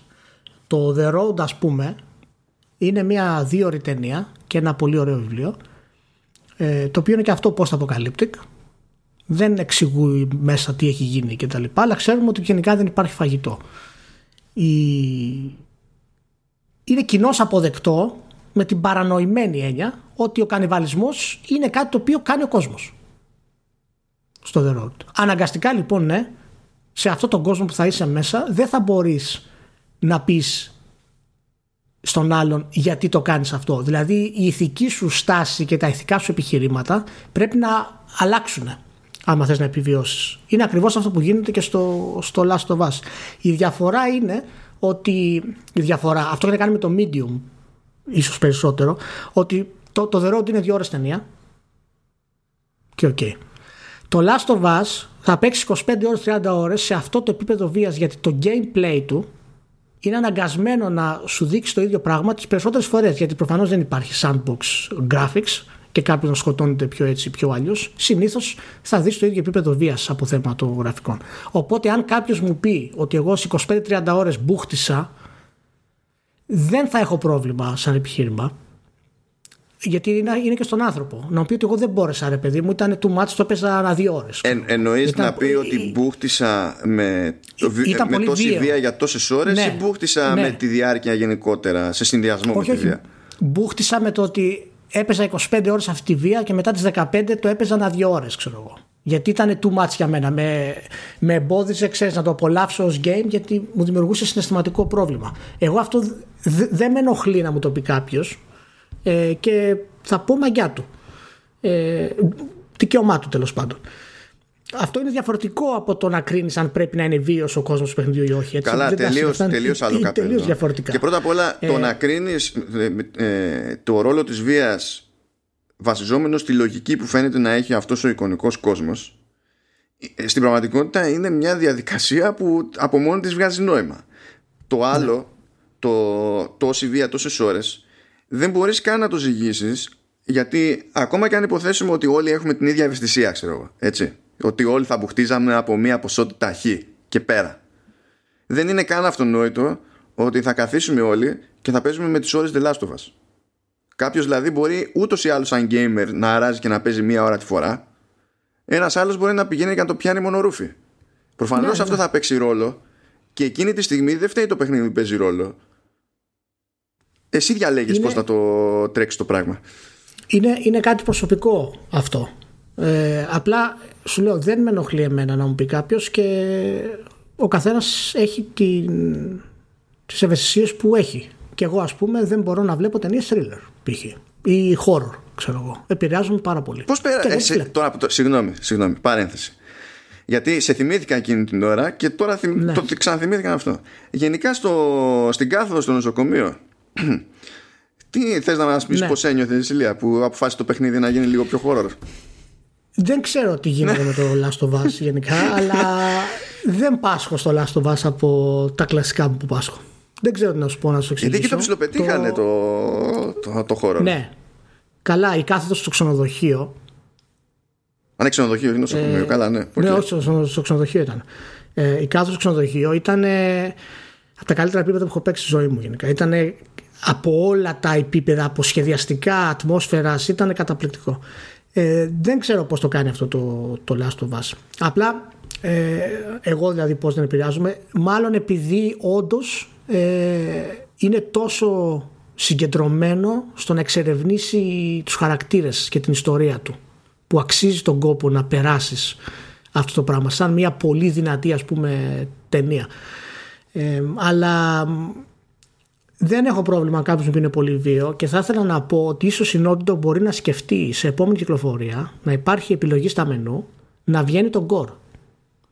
Και όπως έχει πάρα πολλά επιλογές, πάρα πολλές επιλογές στο μενού τώρα, οποίες θα πρέπει όλα τα παιδιά να το έχουν, κάτι γνώμη μου. Ήταν, δηλαδή, είναι, είναι καταπληκτικό για μένα αυτό που κάνει η Naughty Dog και βοηθά τους ανθρώπους από τυφλούς μέχρι να κάνεις custom τη δυσκολία να το παίξεις το παιχνίδι. Ε, ναι, δεν θα ε, έπεσα σε συζήτηση που ήταν μια ναι. τυφλή που έπαιξε το παιχνίδι. Ναι. Που να, να ακούσεις άνθρωπο τυφλό να σου εξηγεί πώς, το, πώς αντιλαμβάνεται το κομμάτι το πρακτικό. Όχι, ναι, το, εγώ το θα, θα, θα, θα, βάλω, θα βάλω τα κλάματα. Είναι, είναι, είναι άλλο καπέλο και μόνο ναι. τότε συνειδητοποιείς και την αξία κάποιων επιλογών. Διότι μπορεί ναι. τελείως εγκεφαλικά, ρε παιδί μου, να καταλάβεις μηχανικά το τι σημαίνει αυτό το setting εδώ. Ναι. Αλλά για τον άλλον που δεν βλέπει είναι κοσμογονία αυτό το πράγμα. Είναι πραγματικά και εγώ είδα και στο, και στο YouTube και στο Twitter διάφορες φάσεις ανθρώπων οι οποίοι ξέρεις ευχαριστούσαν την ότητα και μπορούσαν να παίξουν το παιχνίδι πλέον να το βιώσουν. Ήταν πραγματικά πολύ συγκινητικό. Και οπότε δεν θα μου έκανε εντύπωση αν Naughty ξέρεις, ως επέκταση ας πούμε του, του στυλ της να πει ότι εντάξει αν κάποιος δεν του αρέσει τόσο πολύ το gore υπάρχει επιλογή on-off gore, ας πούμε, να μην φαίνεται τόσο πολύ παραδείγματος χάρη. Δεν θα με έκανε εντύπωση. Εγώ θα, θα έλεγα μπράβο τους να το κάνουν, άμα θέλουν. Απ' την άλλη, ξέρεις. Και θέλω να σε ρωτήσω και εσένα αυτό. Ε, κάποια στιγμή η επανάληψη αυτή της, της βίας περνάει, γίνεται gameplay στην ουσία. Mm. Χάνει το αντικτυπώ της, τουλάχιστον σε μένα. Και είναι κάτι το οποίο επαναλαμβάνεται απλά για να επαναληφθεί γιατί έτσι είναι το gameplay θα μπορούσε να έχει λιγότερες αναμετρήσεις ως πακέτα ώστε να μην περάσει αυτό το, το επίπεδο; Ναι, για μένα το παιχνίδι πρέπει να είναι μικρότερο για αυτό το λόγο. Και, και, και, και, μπορούσε, γιατί όταν το τελείωσα το παιχνίδι, αναρωτήθηκα ρε παιδί μου γενικά, τώρα που ξέρω ακριβώς ναι. τι γίνεται με την αφήγηση και τι χρειάστηκε για να αποδοθεί αυτό που ήθελε να αποδώσει στην αφήγηση κτλ. Και, και μπορώ να βρω διάφορα σημεία στο παιχνίδι που μπορούσε απλά αναμετρήσεις να τις έχει κόψει τελείως και να μην του είχε ναι. δημιουργήσει κανένα πρόβλημα, ούτε καν στο ρυθμό. Το, στο ρυθμό ναι, της δράσης. Θα, θα, ήταν, ναι, θα ήταν εκεί ωραίο σε κάποιες από αυτές τις στιγμές ε, που υπάρχουν κυρίως πριν φτάσει στο Hillcrest. Το Hillcrest είναι, για μένα ήταν τρομερό. Αλλά πριν φτάσει στο Hillcrest νομίζω ότι υπάρχουν διάφορες ε, στιγμές της πόλης όπου έχει πολλές αναμετρήσεις ε, θα μπορούσε να κόψει τουλάχιστον μία-δύο από αυτές. Τώρα θεωρητικά μιλάμε, δεν είμαστε σχεδιαστές, λέμε απλά την άποψή μας, το πώς μας φάνηκε. Και να το κάνει λίγο πιο σφιχτό ώστε να μην έχεις αυτό το πράγμα στο κεφάλι ότι ξέρεις εν τέλει είναι game. Και ότι θα σκοτώσεις αυτόν και θα πεθάνει με τον ίδιο τρόπο και όλα αυτά. Και να βάλει λίγο παραπάνω κάποιους γρήφου ή κάποιο στυλ εξερεύνησης. Κάτι, ξέρεις, να ανέβει κάποια ερήπια, ξέρω εγώ. Πώς σας φαινόταν αυτό; Ε, να σου πω ότι από τις, που ήταν λίγες αυτές οι φάσεις τέλος πάντων, τις αγαπημένες μου φάσεις ναι. στο παιχνίδι ήταν το ε, να πρέπει να φτάσεις εκεί σε ένα μέρος που βλέπεις ότι είναι optional. Δεν είναι ανάγκη να πας δηλαδή. Ε, ναι. να είναι σκηνή. Ναι. και καμία καθοδήγηση εκεί πέρα. Δηλαδή ναι. έκανα ηλίθια πράγματα με βάση την, την απλή λογική. Ναι. Θα μπορούσε ίσως να έχει λίγο παραπάνω τέτοια να μειώσει λίγο τα πακέτα των αναμετρήσεων μόνο και μόνο για να μείνει η βία στο επίπεδο του ρεαλισμού και του χτυπήματος που σου έχει συναισθηματικά. Αλλά και αυτό είναι σχετική λεπτομέρεια γιατί τώρα όταν δοκιμάζεις κάτι τόσο καινούριο και γεμάτο ρίσκο σε θέματα αφήγησης είναι λογικό, ξέρεις, να μην μπορέσει να το πετύχεις 100% και σε θέματα ρυθμού, ας πούμε. Και να πούμε και το άλλο ότι σε τέτοιο όγκο παραγωγής, έτσι κι αλλιώς, ναι. είναι μια σταθερή δυσκολία το να έχεις απόλυτη κατανόηση της παραγωγής ως ένα ενίο σύνολο, εσύ που το φτιάχνεις και το τρέχεις. Ναι. Έτσι. Είναι δύσκολο ναι, έτσι. Είναι πάρα πολύ δύσκολο. Είναι, είναι δύσκολο πολύ. Αλλά είναι σχεδόν σίγουρο 99,99,99% ότι ό,τι λέμε εμείς σχεδιαστικά για το Last of Us το έχει σκεφτεί πρώτος τον Dragman ε, και η ομάδα του. Είναι δεδομένο αυτό το πράγμα. Δηλαδή είμαι σίγουρος ότι πάρα πολλές φορές πράγματα τα οποία εμείς λέμε θα μπορούσαν να τα αλλάξει είπαν ότι δεν προλαβαίνουμε ότι δεν έχουμε τρόπο να το κάνουμε έτσι όπως έχει εξελιχθεί η παραγωγή. Ή στην τελική μπορεί να προκύψανε και, και αυτά στο playtesting και όντως απλά το να λέγανε too late. Δηλαδή, ναι. Εντάξει, ναι. Ε, οπότε ξέρεις, ναι. Ε, ισχύουν αυτά. Για αυτό που λες για το κόψιμο κάποιων ναι. αναμετρήσεων κτλ., νομίζω ότι στη, υπήρχε και ένα έξτρα πάτημα. Ακριβώς επειδή μέρος της εξερεύνησης σε σημεία που δεν είσαι υποχρεωμένος να πας ναι. πηγαίνει λίγο πακέτο και με κάποιες έξτρα μάχες. Δηλαδή θα μπορούσε να γίνει και πάλι με τρόπο ώστε αν εσύ ντε και καλά ήθελες να κυνηγάς και την τελευταία μάχη που υπάρχει στο σύμπαν πάλι είχε τρόπο να στη δώσει απλά δεν ήταν ανάγκη να είναι σε αυτόν τον όγκο ας πούμε στο κεντρικό κορμό ας το πούμε τέλος πάντων. Κάπως έτσι. Ναι, ναι ε, σίγουρα υπάρχουν κάποια πράγματα που θα μπορούσαν να διορθωθούν ε, ε, κατόπιν, κατόπιν εορτής βέβαια. Πριν προλάβουμε και ξαναλλάξουμε θέμα Να επιστρέψω λίγο πίσω σε κάτι που είπες ε, Μία για τον γκορ που είπες Ότι αν είχε ξέρω εγώ κάποια ρύθμιση Να μειωθεί τον γκορ και τα λοιπά ναι. έτσι και έτσι ναι. ε, Εγώ σε αυτό έχω αντίθετη άποψη Διότι το, το γκορ το θεωρώ Ένα μέρος του συνόλου που δεν είναι απλά λειτουργικό έχει, για μένα έχει να πει και, και πράγματα στην προκειμένη περίπτωση. Αλλά τέλος πάντων δεν, δεν πειράζει. Πιο πολύ με θα σου να υπάρχει, θα να υπάρχει επιλογή δηλαδή. Σε μια τέτοια περίπτωση παιχνιδιού δεν είναι για μένα σαν ένα άλλο παιχνίδι που είναι πιο γιούχου και σου λέει blood no blood. Εδώ για μένα παίζει τέτοιο ρόλο η, η βία που θεωρώ ότι κάτι χάνεται άμα μου δώσει τέτοια επιλογή. Κάτι χάνεται από αυτό που θέλει να μου δείξει. Αυτό θέλω να ναι, εντάξει, αλλά να σου πω κάτι, αυτό είναι και κάπως υποκειμενικό βέβαια. Δηλαδή, για κάποιον μπορεί να μην χάνεται, ας πούμε. Οπότε γι' αυτό λέω να δώσει επιλογή σε αυτό το πράγμα. Γιατί αν, αν, αν, όντως, είναι παράπονο αυτό, δεν, δεν νομίζω ότι υπήρξε παράπονο γενικά από τους gamers για αυτό το πράγμα. Απλά το αναφέρω γιατί το διάβασα από κάποιους ε, ανθρώπους γενικά. Ότι ίσως να ήταν. Ε, για το κομμάτι με τις ρυθμίσεις προσβασιμότητας. Ναι. Ε, εκεί έχω να κάνω ένα άλλο σχόλιο.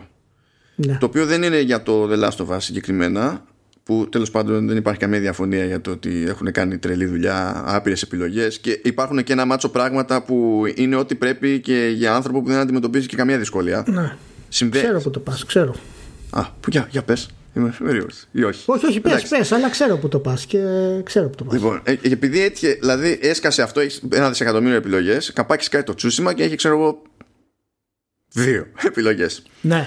Ε, αυτό σημαίνει ότι θα κακίσω το τσούσιμα; Όχι ε, αυτό σημαίνει για μένα ότι ακριβώς επειδή είμαστε σε ένα σημείο πλέον που έστω γίνονται κάποιες προσπάθειες και αντίστοιχα έχουμε και άλλα παραδείγματα όπως το adaptive controller ξέρω εγώ ή αυτά που λέγαμε άλλη φορά για το μηχανισμό που βάζει retroactively HDR ναι. που μπορεί να χρησιμοποιηθεί όμως για να διευκολύνει όποιον έχει αχρωματοψία και δυσκρωματοψία ναι. καλό είναι δεν ξέρω πώς σε μια βιομηχανία που δεν μπορεί να συνοηθεί μεταξύ της για πολλά πράγματα έτσι κι αλλιώς. Καλό είναι αυτά τα πράγματα να ξεφύγουν από το να είναι λειτουργίες ε, σε παιχνίδι. Γι' αυτό σου είπα, ξέρω που το πω. Ωραία. Και να, και να γίνουν ε, λειτουργίες που προσφέρονται από την πλατφόρμα. Να. Γιατί ε, καλή φάση που λέμε για το The Last of Us μπορεί να το παίξει ξαφνικά ο κόσμος που δεν θα μπορούσε να τα αγγίξει προηγουμένως αλλά αν υποτίθεται ότι στόχος είναι αυτό να ισχύσει γενικότερα για το gaming δεν πρόκειται να ισχύσει με κάθε ομάδα να κάνει ό,τι της τη βαρέσει ανά πάση στιγμή. Και επειδή δεν έχει κάθε ομάδα ούτε το χρόνο ούτε το χρήμα να κάνει αντίστοιχη έρευνα της προκοπής κτλ θα ήθελα οτιδήποτε μπορεί να γίνει κεντρικά και να εφαρμόζεται οριζοντίως να γίνει να καθίσει να σκεφτεί η Nintendo, να καθίσει να σκεφτεί η Sony, να καθίσει η Mac, ακόμη καλύτερα που δεν πρόκειται να γίνει ποτέ, να συνεννοηθούν αυτοί μεταξύ τους σε αυτό το θέμα. Ναι, δεν θα, δεν θα μπορούσα να συμφωνήσω περισσότερο. Ε, εγώ θα το έβαζα σε αναγκαστικό επίπεδο κυκλοφορίας πλέον. Έχουμε βάλει αναγκαστικά επίπεδα κυκλοφορίας από την εποχή του Nintendo Gold Seal, ας πούμε. Ναι. Πρέπει να έχει συγκεκριμένο gameplay, πρέπει να απευθύνεται σε συγκεκριμένο κοινό, πρέπει να μπορεί να τρέχει σε 1080p, πρέπει να μπορεί να είναι 30 fps, μπλα μπλα μπλα και μπλα μπλα μπλα. Και αυτά τα οποία στην ουσία είναι τα σημαντικότερα, όπως είναι αυτό, ε, δεν έχουν γίνει ακόμα. Και το τσούσιμα π.χ. και το κάθε τσούσιμα θα το κακίσω λίγο, να σου πω την αλήθεια. Δεν θα το κρατήσω να πω ότι θα σου μειώσω κάποια βαθμολογία, αλλά θα το κακίσω λίγο όταν είσαι τέτοιο επίπεδο εταιρεία, με τέτοια backgrounds από πίσω, οικονομικά, και δεν προσφέρεις τουλάχιστον κάποια βασικά πράγματα. Δηλαδή, ε, θα ήταν πάρα πολύ ωραίο οι πλατφόρμες να συνεχθούν μεταξύ τους, η ESA ή όποιος θέλει ξέρω εγώ, και όπως έχουν πει ότι δεν παίρνει κανένα παιχνίδι κυκλοφορία άμα δεν βάλει 16+, άμα δεν πάρει το εικονίδιο της SRB και της PEGI, να πούνε ότι δεν μπαίνει κανένα παιχνίδι κυκλοφορία, άμα δεν μπορούν να το παίξουν οι τυφλοί, άμα δεν μπορούν να το παίξουν άλλοι άνθρωποι που έχουν διάφορες άλλες σωματικές αδυναμίες και να πούνε αυτά τα τρία πράγματα θα είναι για όλους έτσι. Και εγώ δεν, δεν καταλαβαίνω γιατί δεν το κάνουν. Γιατί θα ανέβαινε ούτως ή άλλως και, ε, και, και η πελατεία. Δεν είναι μαθημένοι έτσι κι αλλιώς. Και η αλήθεια είναι ότι ό,τι συστηματική προσπάθεια γίνεται σε άλλο χώρο της τεχνολογίας, ας πούμε, έχει να. να κάνει με software-software. Μπορεί να πεταχτεί κάποιος σε αυτή την περίπτωση και να πει ναι, είναι δύσκολο, είναι έτσι κτλ. Εντάξει, δεν είναι εύκολο, αλλά το δυσκολότερο όλων είναι να καταλήξεις στη βέλτιστη λύση. Αυτό είναι που σου τρώει χρόνο, έρευνα κτλ. Το να εφαρμόσεις τη βέλτιστη λύση ε, ε, απλά είναι brute force. Δηλαδή κάθεσαι και ασχολείσαι. Και θέλω. Τουλάχιστον ρε ε, Μια, μια στιγμή, για να δώσω λίγο μια τάξη μεγέθους για το τι είναι δύσκολο και τι δεν είναι δύσκολο σε μια τέτοια περίπτωση. Εγώ είμαι σε ένα λειτουργικό σύστημα στο macOS που τέλος πάντων το τρέχει μια εταιρεία που έχει πετριά με τέτοια θέματα. Και εδώ και τελευταία κάμποσα χρόνια έχει πετριά και η Microsoft. Η αλήθεια είναι, ευτυχώς για όλους, λόγω, λόγω Nadella.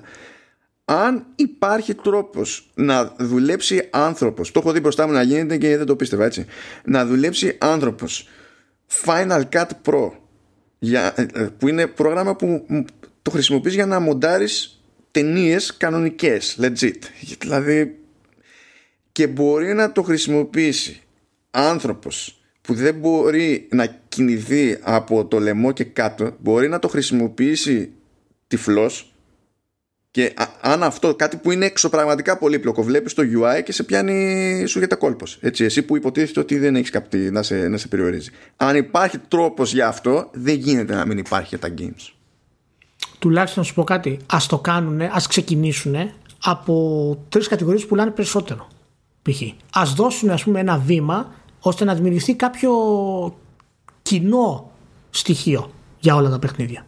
Και να ξέρουμε πώς λέμε, ξέρω εγώ, υπάρχουν ας πούμε συγκεκριμένες οδηγίες, πώς είναι το παιχνίδι στο πληκτρολόγιο, πώς θα χειρίζεται το mouse. Αυτά όλα είναι συγκεκριμένα πλέον. Δεν κάνει ο καθένας ό,τι γουστάρει. Να κάνουμε το ίδιο και για δύο τέτοια πράγματα. Π.χ. Ε, και μετά από εκεί και πέρα να προχωρήσουμε στα υπόλοιπα. Γι' αυτό είναι σημαντικό αυτό που λες ότι εάν δεν εμπλακούν οι πλατφόρμες σε αυτό το πράγμα ε, δεν πρόκειται να γίνει ιδιαίτερα. Και θα είναι κρίμα πάρα πολύ γενικά.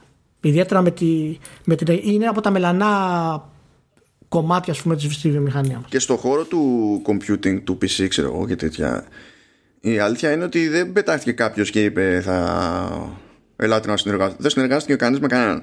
Αλλά mm. αυτό που έγινε είναι ότι κάποτε μια εταιρεία την είδε, ξέρω εγώ, και είπε θα το ψάξω και έφτιαξε τα, Human Interface Guidelines, ξέρω εγώ. Μετά κάποια άλλη εταιρεία συνειδητοποίησε ότι αυτό είναι καλή φάση και λέει δεν μου τα δίνεις και εμένα. Και κάπου πήρε, ξέρεις, ρόλαρε το, το πράγμα.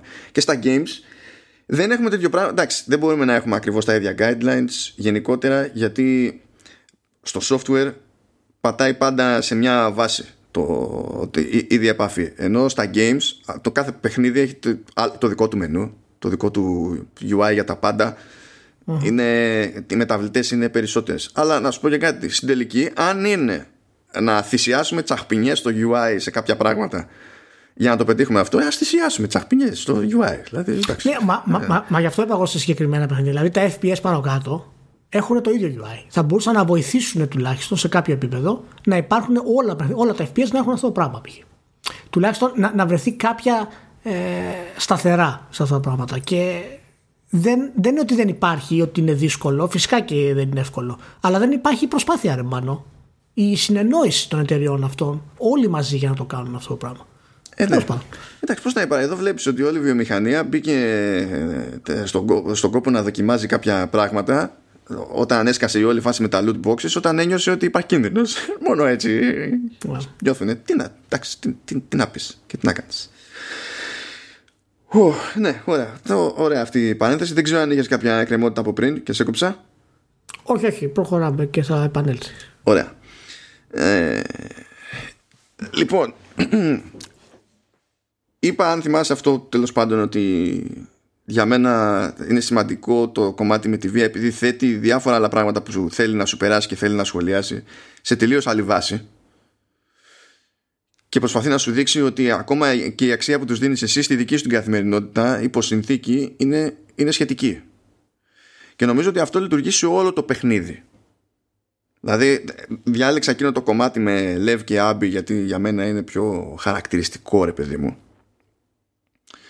Αλλά εκτείνεται για μένα σε οποιαδήποτε πτυχή.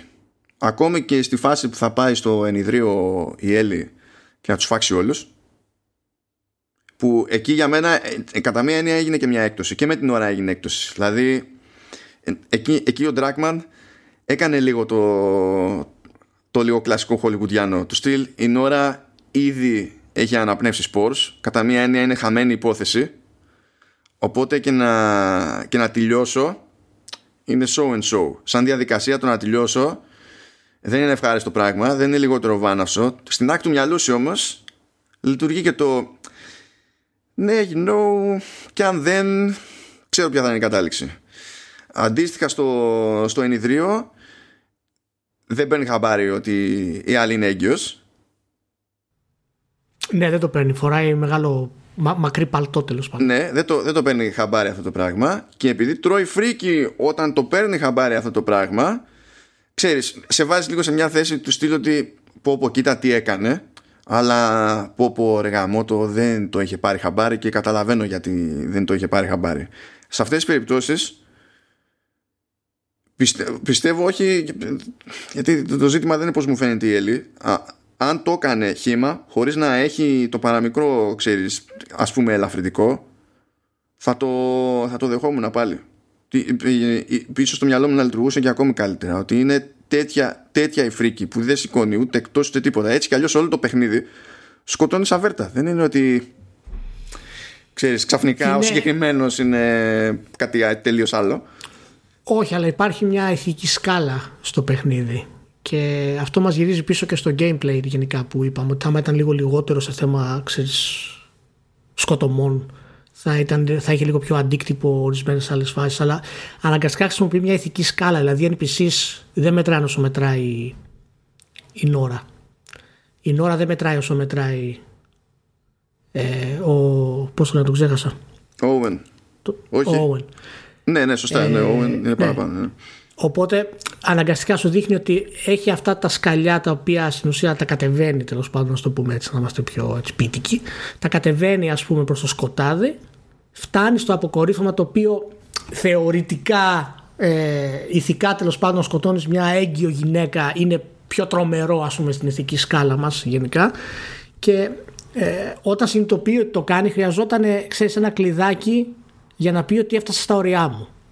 Και αυτό το έφτασε στα ωριά μου. Ήταν, αν θυμάσαι μετά, η ουσία η Έλλη παίρνει την απόφαση ότι επιστρέφουμε. Τέλος.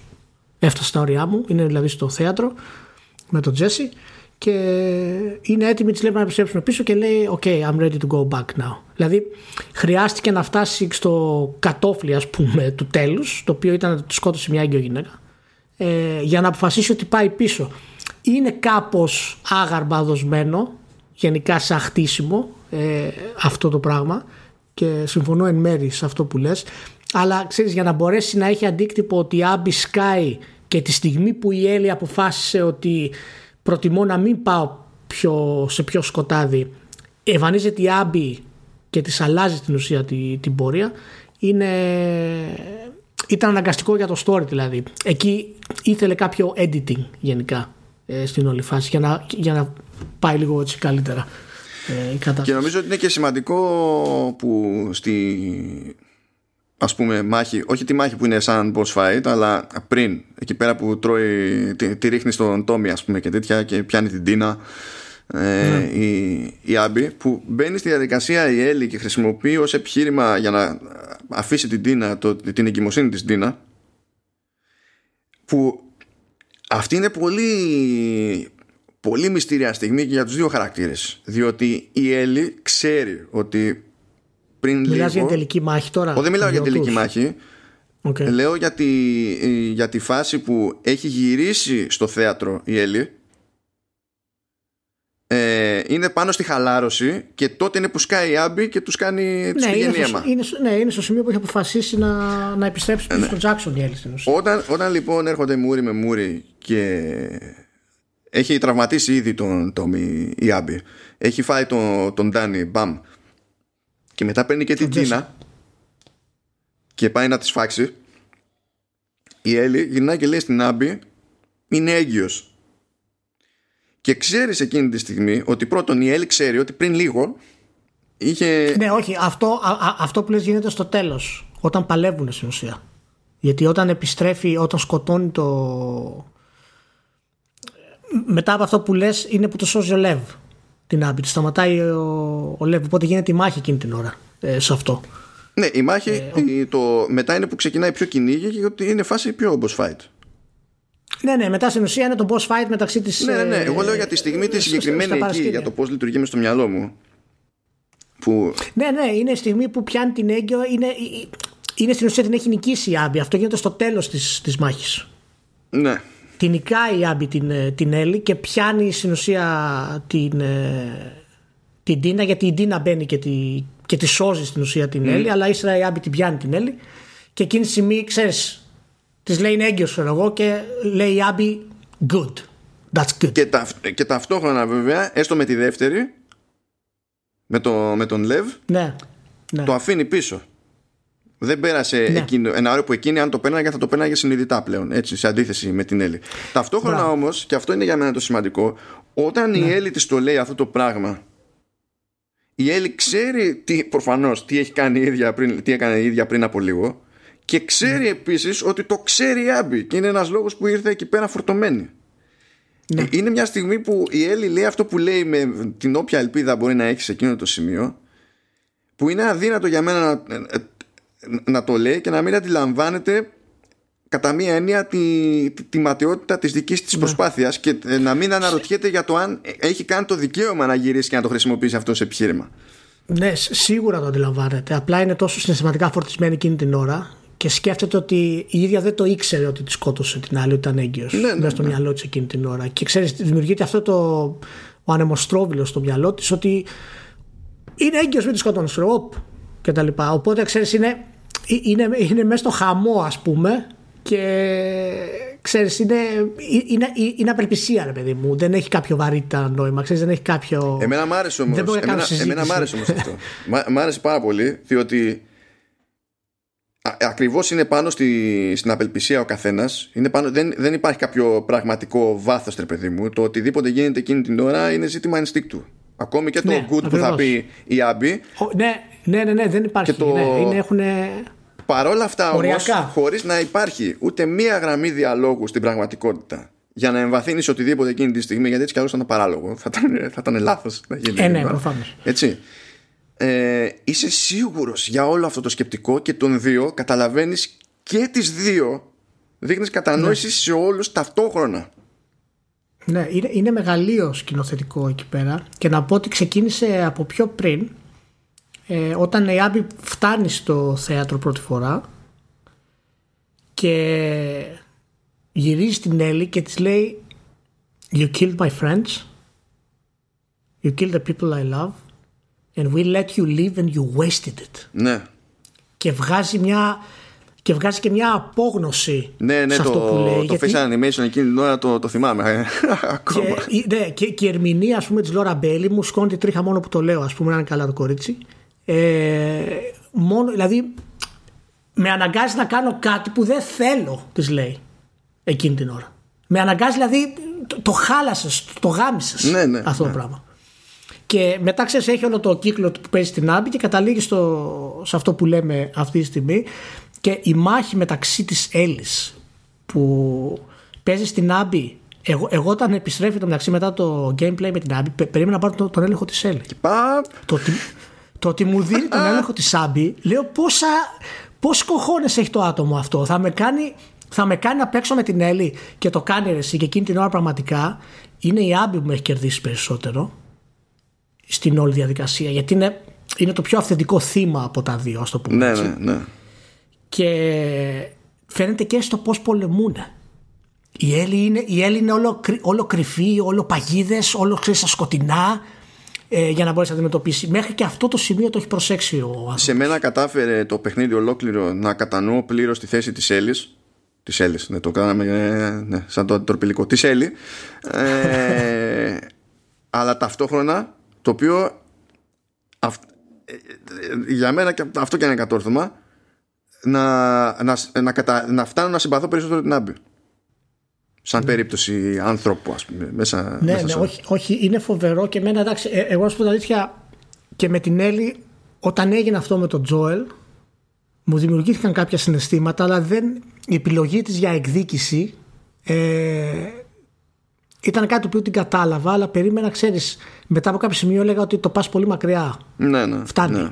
Φτάνει. Φτάνει. Και φτάνει. Και φτάνει. Και γι' αυτό η στιγμή που είναι για μένα ίσως κορυφαία στιγμή της γενιάς ε, που είναι με τη βάρκα μέσα στην πόλη και έχει πλημμυρίσει η πόλη από τον ωκεανό και από τη βροχή και από τους, από τους υπονόμους και είσαι μέσα στα ερήπια και αντί για δρόμους έχεις τα ποτάμια αυτά και πηγαίνεις και βγαίνεις στον ωκεανό και στο ρίχνει δύο φορές στη βάρκα ο, ο κακός καιρός στη ρίχνει. Λέ- δηλαδή και προσπαθεί να ανεβαίνει.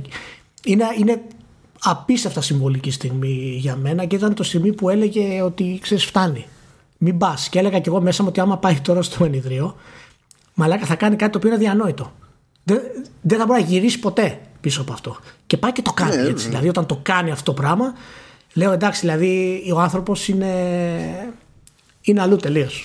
Είναι αλλού τελείως. Ε, και μ' άρεσε επίσης εκεί πέρα που- εκεί που τους τρώει λάχανο. Έτσι, που ήταν. Ε, ξέχασα πώς λεγόταν η άλλη. Κάτι με. Ε, Μελ. Η Μέλ. Ωραία, η Μελ. Η Μελ που την έχεις δει σε όλη τη φάση έτσι ότι δεν πάει την άμπη μία. Γιατί ζηλεύει Ναι, και δεν ξέρω και εγώ τι. Και δεν την πάρει, παιδί μου, έχουν θέμα. Και εν, τέλει και, και εν τέλει και με το δίκιο της. Γιατί η Άμπη έκανε σεξ με, το, με τον Όwen, ας πούμε. Εντάξει, και ο Owen που ήταν; Εντάξει, δηλαδή, ας έχει πρόβλημα και με ναι, τον Owen. ναι, ναι, όχι, ναι, ναι, προφανώς. Αλλά, Προφανώς ε, έχει ε, και με τον Όwen. Θέλω να πω, ρε παιδί μου, ότι η Μελ δεν πήγαινε μία την Άμπη. Εκείνη τη στιγμή όμως που σκάει η Έλλη, προστατεύει την Άμπη. Διότι εκείνη τη στιγμή που για- είναι βασικό θέμα, ε, βασική θεματική σε όλο το παιχνίδι μες στο μυαλό μου, εκείνη τη στιγμή είναι όλα άκυρα και μετράει αυτό που γνωρίζεις και το, και το διαπροσωπικό. Δεν πάνε να παίζουν ιδεολογίες από πίσω, ideas, wolves, seraphites, εκδικήσεις, ideas. Προστατεύεις το άτομο που δεν γουστάρεις διότι με το ένα έχεις έστω και αυτό το δεσμό που ξέρεις ότι δεν το γουστάρεις ενώ με τον άλλο δεν έχεις δεσμό. Δεν έχεις τίποτα. Είναι μια, γεν- πώς να σου πω, γεν- μια απειλή που σε κάποιο βαθμό παραμένει απροσδιόριστη ως άνθρωπος. Θα μπορούσε να είναι κάτι άλλο. Δεν είναι, είναι και δεν είναι άνθρωπος εκείνη την ώρα μες στο μυαλό σου. Με συγκεκριμένα χαρακτηριστικά, συγκεκριμένη προϊστορία, συγκεκριμένο κίνητρο, ξέρω εγώ, βάσανα και αυτά. Δεν είναι, δεν είναι τυχαίο που ο Ντράκμαν ε, διαλύει σιγά σιγά την έννοια του Τζάξον ότι έχει ασφάλεια. Η Έλλη φεύγει. Οι Wolves είναι σε πόλεμο. Η Φέντρα είναι κατεστραμμένη. Και όλα τα νοήματα που βγαίνουν από αυτές τις ε, οργανώσεις και αυτές τις κοινότητες καταλήγουν στον άνθρωπο. Ναι. ναι. Αυτό, αυτή, αυτή για μένα είναι η μεγαλύτερη μαγιά και το πραγματικό main theme σε όλο το ρήμαδο παιχνίδι. Όταν το συνειδητοποίησα αυτό δεν με ενδιαφέρει τίποτα άλλο. Το προσγειώνει δηλαδή στο τελείως προσωπικό απλό πράγμα του ανθρώπου και αυτά που μπορεί να περάσει μέσα στην όλη διαδικασία ξέρεις, για να αποκτήσει είτε ευτυχία είτε ειρεμία σε αυτόν τον κόσμο. Και δεν ξέρω, καλά θα μιλήσουμε λίγο στο τέλος για αυτό, θέλω να σε ρωτήσω για αυτό το πράγμα. Ε, είναι, είναι κάτι πραγματικά το οποίο εμένα με σόκαρε όχι ότι το κάνει ξέρεις απαραίτητα φοβερά ή δεν έχεις μπλα μπλα μπλα και όλα αυτά το ότι είχε τη, τη, τη διάθεση Ναι, αυτό. να, να πει αυτό, να, να, να πάει να πει κάτι τέτοιο. Αυτό, γιατί αν το πάρω εγώ σαν χαρακτήρα ως, ως άνθρωπος όπως, όπως είμαι, έτσι. Αυτό το πράγμα ε, δεν το θεωρώ βέλτιστο γιατί, σαν κατάσταση, σαν προτεραιότητα για, τη, για την κοινωνία. Ναι. Το κατανοώ πλήρως, το κάνω κι εγώ, το κάνει οποιοδήποτε, αλλά δεν το θεωρώ βέλτιστο. Δεν το θεωρώ λύση σε διάφορες περιπτώσεις. Αλλά τι να γίνει, ισχύει. δηλαδή, συμβαίνει. Είναι ανθρώπινο. Και γι' αυτό το να το πετύχει αυτό να λειτουργεί σαν thread παντού όπου γυρνάω και κοιτάζω από ένα σημείο και έπειτα για, για μένα ήταν εντυπωσιακό. Διότι συνήθως δεν το πηγαίνει κανένας. Δηλαδή, όπως και να το κάνουμε. Είναι εντυπωσιακό, είναι εντυπωσιακό και αν θέλω να το πάμε λίγο ακόμα πιο πέρα που όπως συζητήσαμε και πριν και δεν είχα συζητήσει γι' αυτό το κράταγα να το πούμε εμείς ε, για τις πολιτικές προεκτάσεις γενικά του τίτλου και το τι θέλει να πει ο Ντράκμαν ότι δείχνει ότι αυτές οι κοινωνίες και ε, οι τρόποι αστυνόμευσης και ο στρατός καταραίουν αν δεν υπάρχει ένα πολιτικό σύστημα υπαρκές από πίσω στην ουσία μας δείχνει ότι καταραίει και ο άνθρωπος γιατί κατεβάζει το story στο base level το οποίο είναι το ανθρώπινο ένστικτο και σου λέει στην πραγματικότητα ότι εάν δεν υπάρχει μια σαφή πολιτική πορεία στην κοινωνία το base instinct θα αναλάβει τα, τα ενία. Βασικά, αν δεν υπάρχει κοινωνία, γιατί σε αυτό το level στην ουσία δεν υπάρχει κοινωνία, χρειάζεται μια δομή. Ναι, ναι, ναι. ναι. Απλά ξέρεις, η, η, η, πολιτική δομή είναι στην ουσία που θα συντάξει τις κοινωνίες σε κάποιο βαθμό. Η αρχηγή τέλος πάντων, ας το πούμε έτσι, ανάλογα τις περιόδους που μιλάμε. Οπότε αυτή η μετάβαση για να πει αυτό το μήνυμα, το οποίο εγώ δεν το είδα πουθενά, να σου πω την αλήθεια, γραμμένο ότι ασχολήθηκε με αυτό το πράγμα σε ό,τι review και διάβασα και εντάξει είναι λογικό. Καλά, δεν είδες για άλλα. ναι, όχι, όχι, θέλω να πω. Γι' αυτό είναι λογικό, γιατί ήταν λίγο τραβηγμένο, γιατί δεν είδαμε και για άλλα πράγματα. Αλλά το σχόλιο που κάνει για αυτόν τον κόσμο ο Ντράκμαν ε, εν τέλει είναι πάρα πολύ προσωπικό και θεσμικό. Ναι. Και δεν μπορώ εγώ να. Δηλαδή, γιατί ασχολείται με θέματα της εκδίκησης, της αστυνόμευσης και όλα αυτά τα πράγματα. Δηλαδή, το ότι να μείνεις μόνο ότι το, το παιχνίδι είναι μια ηθική επιτυχία ή μια ηθική αποτυχία. Δεν μπορώ να το καταλάβω. Και ο ίδιος ο Ντράκμαν το εξήγησε, ας πούμε, στα podcast του που έκανε με το Kind of Funny, ας πούμε, ότι παιδιά δεν είναι αυτό, είναι αυτό. Και άλλοι συνεχίζουν να λένε ότι είναι αυτό. δεν ξέρεις, ρε. Πώς γίνεται αυτό, ρε. Αφού δεν ξέρεις. Δεν ξέρει το άτομο. Ο ίδιος το λέει. Δεν ξέρει. Εσύ έγραψε αυτό που έγραψε, αλλά δεν είχε καταλάβει τι εννοούσε. Έτσι, έτσι πάει. Α, α, α, α. Έτσι, έτσι, έτσι δεν πάει. Δεν είναι σαν τη φάση που και. Ε, εδώ, ας τον Dragman. Που ο Dragman είναι ο Dragman, έτσι.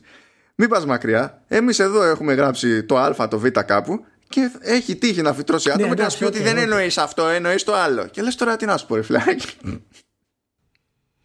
Ε, οπότε είναι πάρα, έχει πάρα πολύ βάθος γενικά το πώς πλησίασε το παιχνίδι πολύ περισσότερο από το πρώτο σε θέματα ξέρεις world building και χαρακτήρων. Και φοβερά ε, πάρα πολλά layers που τραβάνε τα πράγματα δηλαδή δεν ασχολούνται και καλά με ιδέες που πώς να σου πω ανά πάσα ώρα και στιγμή τροφοδοτούν το, τον κορμό.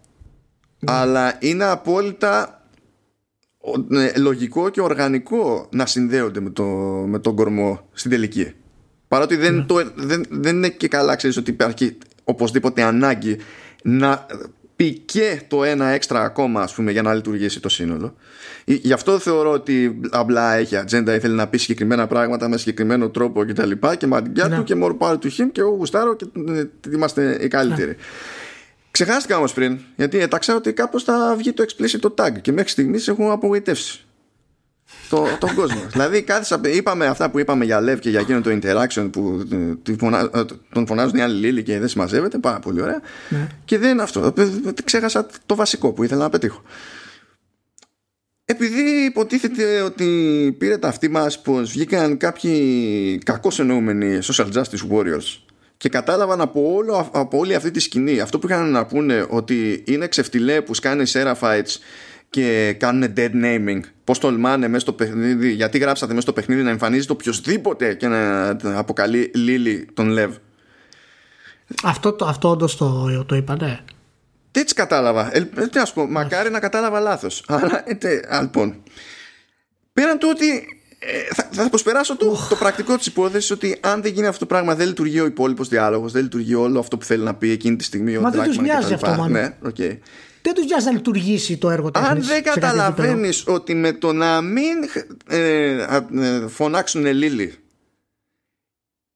κάνεις ζημιά σε αυτό που υποτίθεται ότι μας τσαμπουνάζει ότι πρεσβεύεις και αυτός είναι ο καημός σου δεν ξέρω ποιος είσαι, δεν ξέρω ποιοι είστε, δεν ξέρω ποια είσαι ή ό,τι να είναι. Ρε παιδιά, είστε σκουπίδια. Είστε, είστε ανθρώπινα σκουπίδια. Είστε πιο, πιο άχρηστοι και από ένα μάτσο από γυμνοσάλιες που προσπαθούν να γαμίσουν πόμολο κόντρα σε κάθε λογική. Είστε ζώα. είστε, είστε ζώα τελείως. Κάτσε, κάτσε ρε, εσύ το παρατραβάς. Δεν με ενδιαφέρει. είστε, χρειάζεται δημιουργικότητα στο να τους βρεις αυτούς, διότι νομίζω ότι οτιδήποτε άλλο είναι έκπτωση. Δεν την, δεν την παλεύετε. Είστε ζώα και δεν με ενδιαφέρει αν είστε straight ζώα, αν είστε gay ζώα, αν είστε trans ζώα κτλ. Because guess what?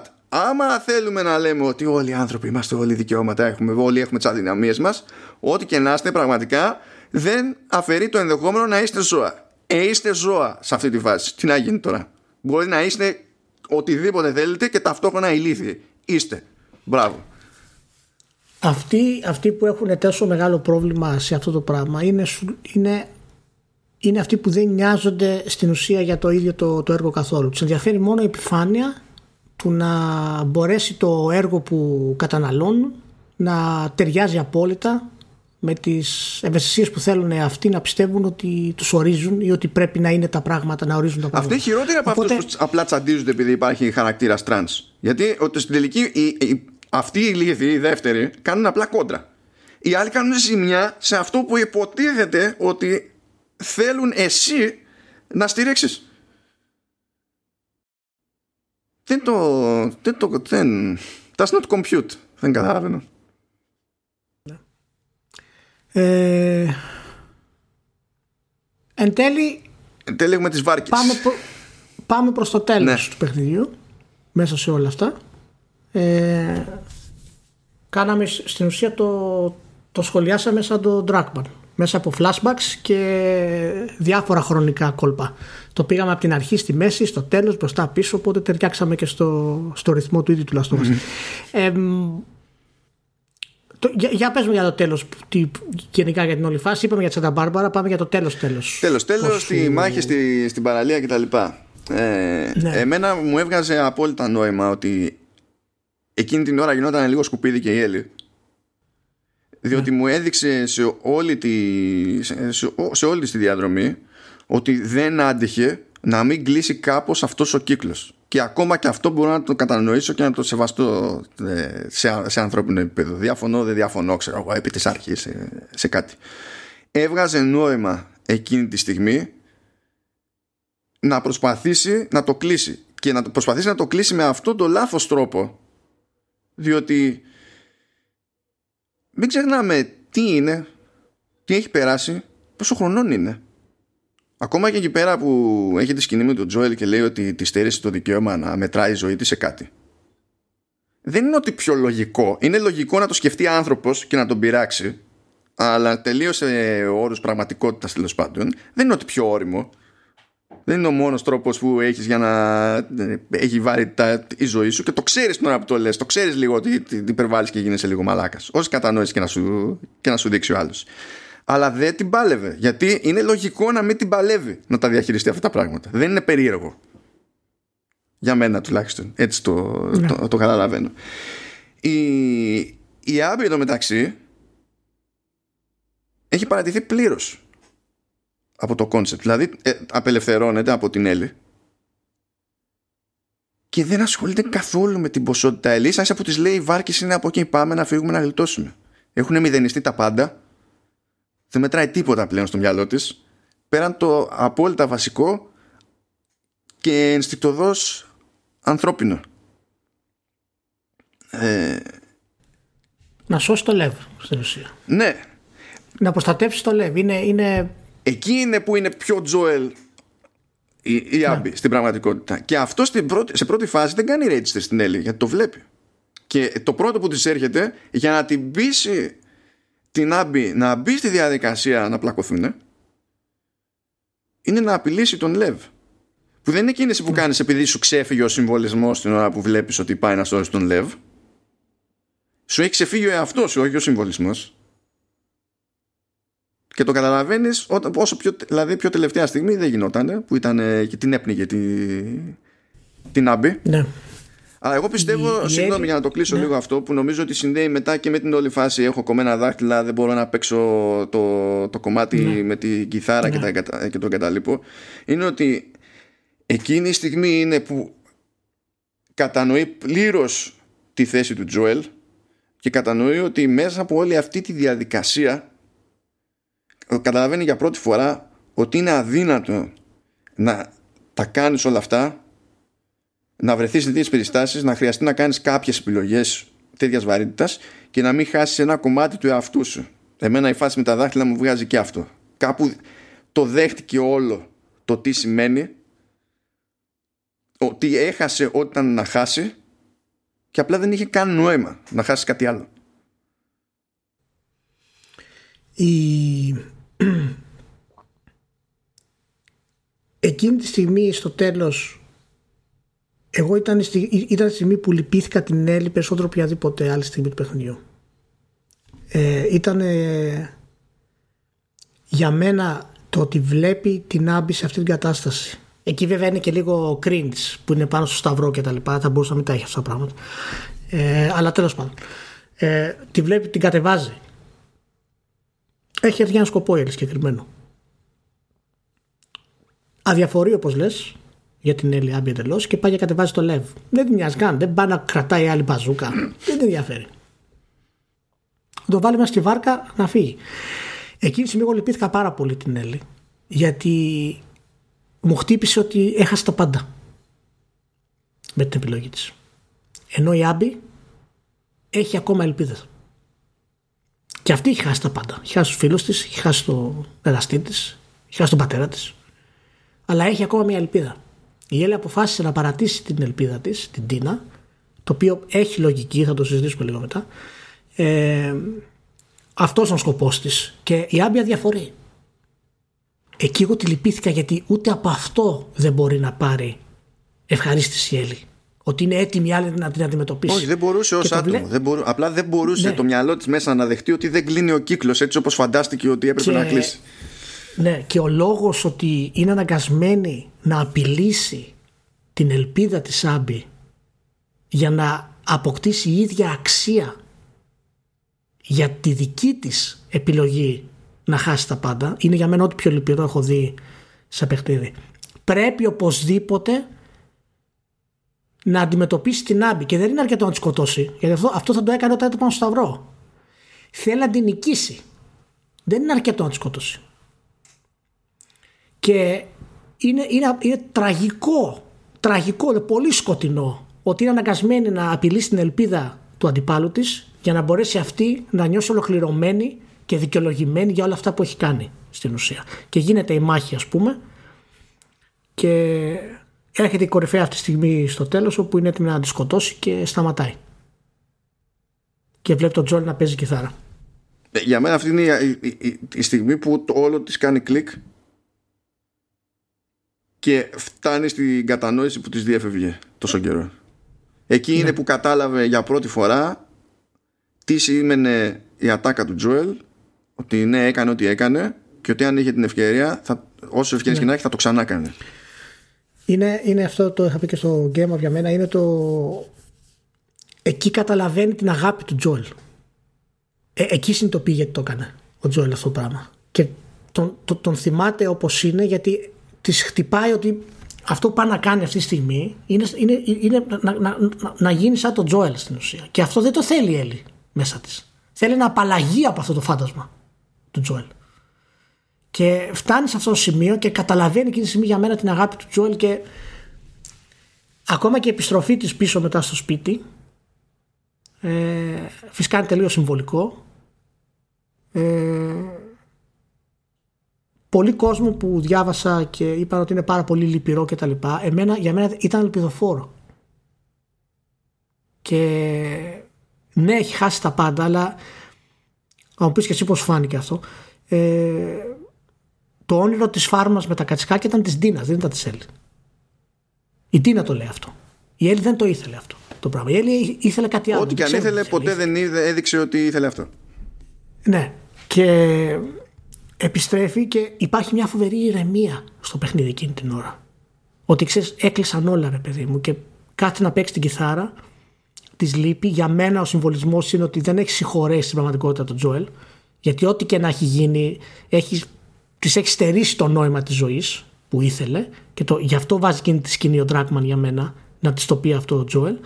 Αλλά αφήνει την κιθάρα ήρεμα και ξέρεις αυτό το βλέμμα εκεί της ηθοποιίας που κάνει η Άσλεϊ φοβερό, που σου λέει ότι κατάλαβα γιατί το έκανε.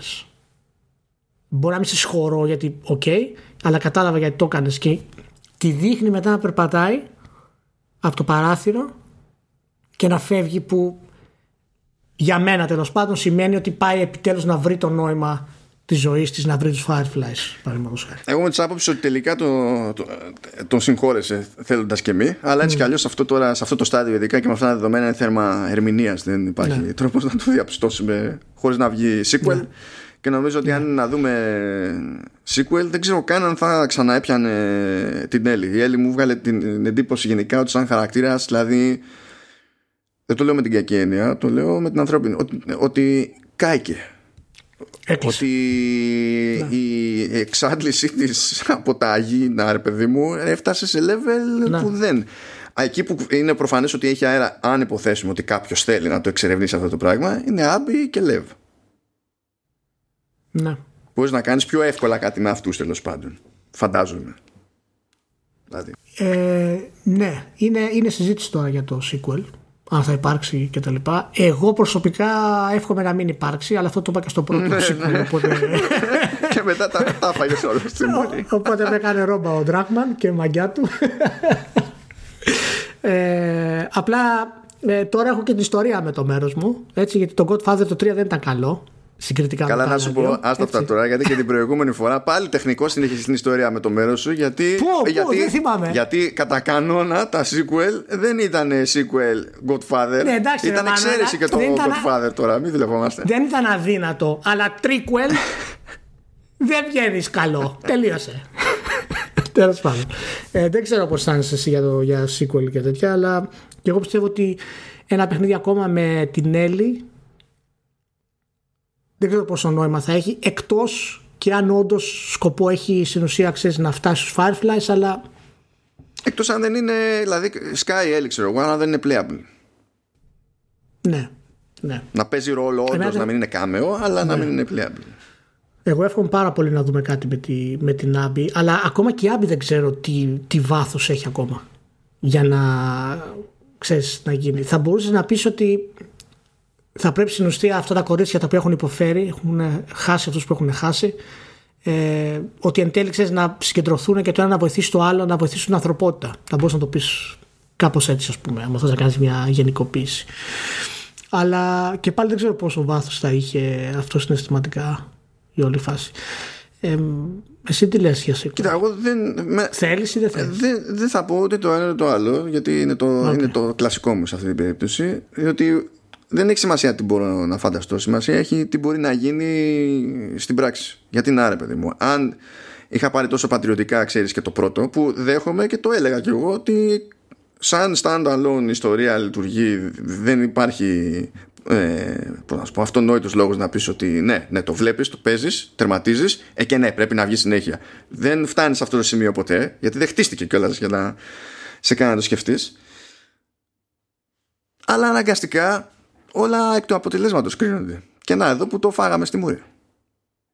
Και τι να πεις και τι να κάνεις. Και στην άλλη, άμα υπεταχτεί την άλλη φορά ο Ντράκμαν και πει: hm, Θέλω να βγάλω άλλο ένα. Τι θα του πεις; τι θα του πεις με straight face; Δεν ξέρω αν μπορεί να του πεις. Ε, μα αυτό είναι το θέμα. Ακόμα και τη μεγαλύτερη μαλακία των εποχών να κάνει καπάκι, πάλι θα γυρίσει και θα του πεις: Εντάξει, φίλος, δεν βγαίνουν όλα σε όλους. Κάμια φορά γίνεται και μαλακία. Άνθρωπος τη εκεί. Δεν, δεν μπορείς να το πεις τίποτα πλέον. Ναι, πάντως πέρα από λαθάκια, λεπτομέρειες, ρυθμό, gameplay, χαζομαρούλες, ιστορίες, αυτά που ασάσεις κτλ. Ε, εγώ πραγματικά δεν μπορώ να, να πιστέψω ότι του δόθηκε πράσινο φως να κάνει αυτό το παιχνίδι, να ρισκάρει τόσο πολύ με το κορυφαίο πάνω κάτω franchise της, ε, της Sony σε pop culture ας πούμε τουλάχιστον ε, και το έκανε. Για μένα αυτή είναι η διαφορά της Sony. Η Sony αντιλαμβάνεται και το δείχνει ναι. έμπρακτα ότι τα games μπορεί να είναι πολλά πράγματα, αλλά πάνω απ' όλα. Πάνω απ' όλα. Εντάξει, πες όχι πάνω απ' όλα, αλλά τέλος πάντων. Μεταξύ αυτών που μπορούν να είναι τα games, ε, να είναι και, είναι και εμπειρία. Ναι. Διότι στην πλειοψηφία της υπόλοιπη αγορά έχει τη φάση ότι είναι φαν. Το οποίο με εκνευρίζει σταθερά τέλος πάντων ότι αυτό Ναι, είναι, είναι πολύ λίγες εταιρείες που έχουν βάλει, αλλά για να κάνεις κάτι τέτοιο και να το φτάσεις σε αυτό το επίπεδο που θα το φτάσεις, λένε πάρα πολύ ότι η Microsoft πρέπει να έχει ε, να φτιάξει αυτά τα παιχνίδια Πώς θα τα φτιάξεις, παιδιά, αυτά τα παιχνίδια; Μα ούτε η Naughty Dog δεν έφτιαξε αυτά τα παιχνίδια ξαφνικά, παιδιά. Έφτιαξε ένα σκάσμα ναι. παιχνίδια και το, τη βλέπεις ότι έχει μια λογική εξέλιξη στο, στο πράγμα. Και, δηλαδή πρέπει ο, εσύ ο ίδιος να τα μάθεις. Δεν υπάρχει κανένας έτοιμος που το, το, το προσλαμβάνεις και σου κάνει ναι, παπάδε. Επίση επίσης είναι πάρα πολύ έτσι, ε, αστείο να λέμε η Sony που το κάνει αυτό το πράγμα. Και να ξεχνάμε ότι η Sony το έκανε τώρα. Της, της, πήρε, της, πήρε, της πήρε τρεις γενιές για να ε, το κάνει αυτό. Βέβαια. Η διαφορά είναι ότι η, η Sony σε κάποια φάση πήρε την απόφαση να το συνεχίσει ναι. αυτό το πράγμα. Αυτό και, είναι το σημαντικό. Και, ναι. και ξεκίνησε ούτως ή άλλως. Δηλαδή, θυμάσαι και όταν ε, είχαν βγει το PlayStation, ας πούμε, το κινηματογραφικό gameplay ήταν ε, ο νέος όρος, ας πούμε. Γιατί είχε τους third parties. Ναι, μα τότε δεν είχε. Στην ουσία, στην ουσία δεν είχε. Ειδικά στο πρώτο το PS. Στην ναι, πράξη ναι, δεν είχε τίποτα. Απλά φύτρωσε, ξέρω Ναι, μου αρέσει ότι ο, κόσμος, ο κόσμος νομίζει ότι αυτό το, η Sony το κάνει όλα τα χρόνια. Και η Sony το κάνει τώρα.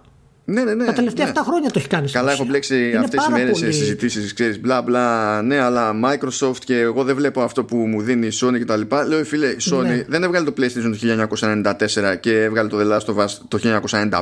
Σύνελθε. Δηλαδή έχουν ναι, περάσει χρόνια και χρόνια. Δεν γίνεται αυτό. Εντάξει, αυτό είναι και θέμα ηλικίας τώρα. Παιδιά που είναι 25 χρονών κτλ.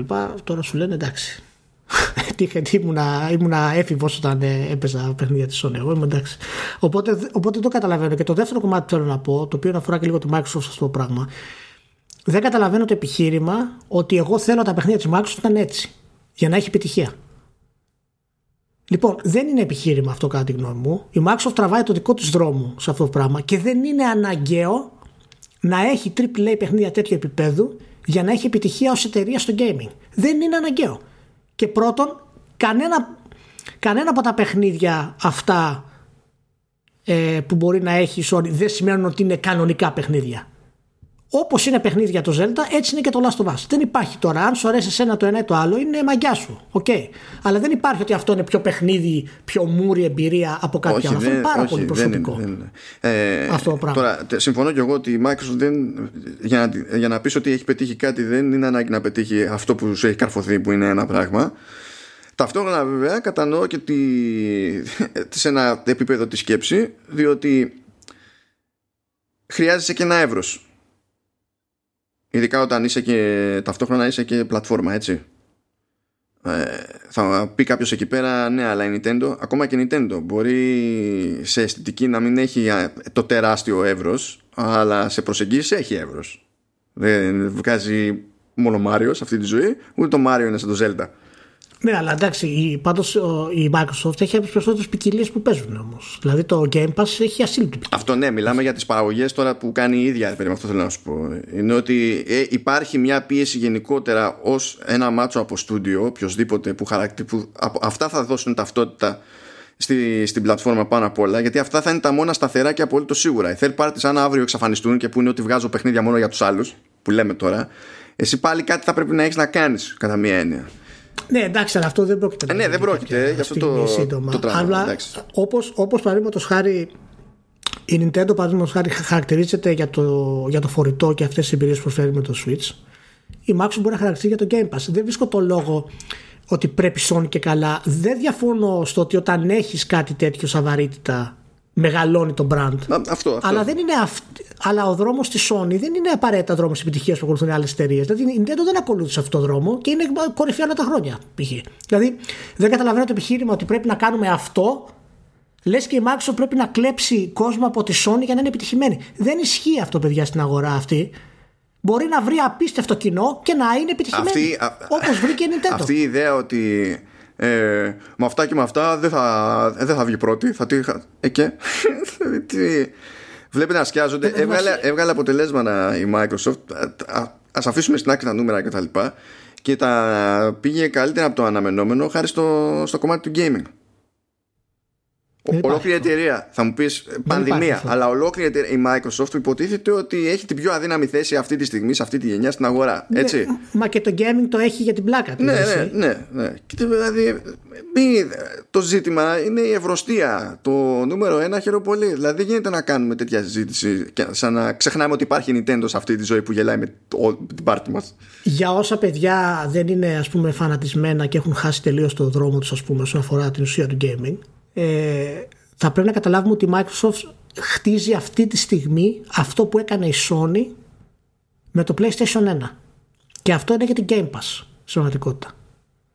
Η, η, η Microsoft έχει μία κονσόλα στην ουσία του Xbox το οποίο βγήκε όπως να είναι επιβίωσε οριακά στη δεύτερη γενιά κατάφερε και είχε αυτό που ήθελε το οποίο δεν ήταν όμως κάποιο πλάνο ιδιαίτερο το μόνο της πλάνο όλα αυτά τα χρόνια μάλλον έχει παραμείνει το online στην πραγματικότητα δεν έχτισε ούτε first parties ούτε μεγάλα brands, ήταν πολύ συγκεκριμένα. Μα αφού βγήκε το 360, δηλαδή αφού βγήκε το 360 ναι. όλα τα άτομα αυτά που είχαν ξεκινήσει να, να δίνουν μια συγκεκριμένη ταυτότητα στο 360 ε, πήραν πόδι.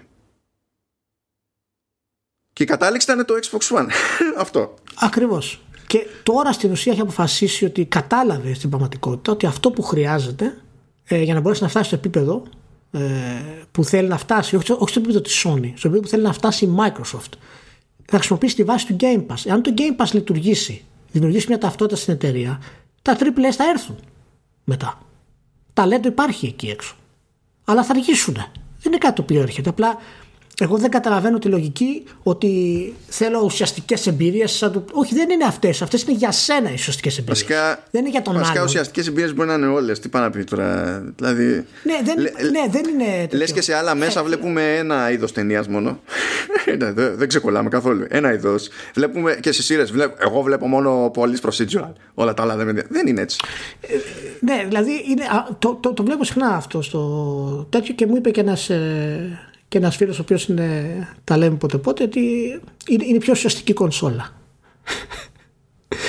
ε, για σένα είναι η πιο ουσιαστική κονσόλα.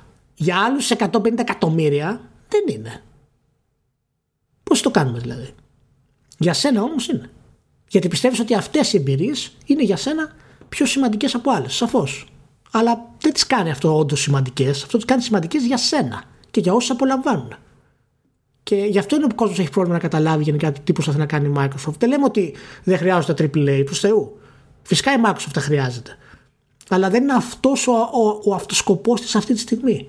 Δεν είναι. Και γι' αυτό το λόγο στη Sony τα κορυφαία παιχνίδια με πωλήσεις στις 5 πρώτες θέσεις 6 είναι καν δικά τη.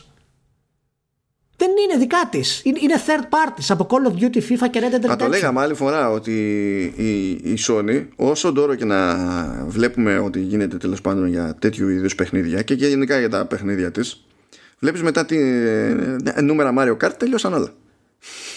Δεν είναι δηλαδή το, το, ο ίδιος ο αριθμός από μόνος του. Όπως και το αριθμός του μεριδίου. Γιατί να, να, το, να το πάμε κι αλλού σε κάτι που ζείτε κάθε μέρα. Android, 90% ναι, μερίδιο. Πού πάνε τα μισά κέρδη της αγοράς; Στην Apple με το, με το iPhone. Ε, ε, θα καθίσει ας πούμε η Apple ή, η, η, αντίστοιχα αν ήταν στη θέση της η Microsoft ξέρω εγώ και θα έλεγε πω πω ρε γαμό το έχω σχεδόν τη, τη, τσεπώνω τα μισά κέρδη αλλά ρε εσύ πολύ μικρό μερίδιο μαλακία ναι. δεν ενδιαφέρονται το σύστημα είναι άλλο. Δηλαδή απλά ναι. Ε, είναι σου λέω και να σου πω κάτι αυτό το γενικά έτσι με τη νέα κίνηση που έχει κάνει η Microsoft και δεν ξέρω θα σου φάνει αυτό, αυτό που θα σου πω να είχαμε μια ακόμα εταιρεία όπου Sony και καλά θα βασιζόταν τόσο πολύ όπως έκανε η Sony τώρα ε, σε παιχνίδια τα οποία παίρνουν 5, 6 και 7 χρόνια development εγώ δεν θέλω άλλη μια τέτοια εταιρεία πάνω. Να σου πω την αλήθεια. Δεν τη θέλω. Μα δεν γίνεται. θέλω μια εταιρεία η, οποία να είναι πολύ πιο ευέλικτη να προσφέρει και αυτούς τους μεγάλους τίτλους αλλά σε μικρότερο ποσοστό. Δεν θέλω και οι δύο μεγάλες εταιρείε από τις εμπειρίες που μου αρέσουν παραδείγματος χάρη, να έχουν 7 χρόνια development. Μα γι' αυτό είναι που χρειάζεται και το εύρος. Γιατί για να χρηματοδοτήσεις 7 χρόνια development πρέπει στο μεταξύ να βγαίνουν και άλλα πράγματα και να βγαίνει κανένα φράγκο.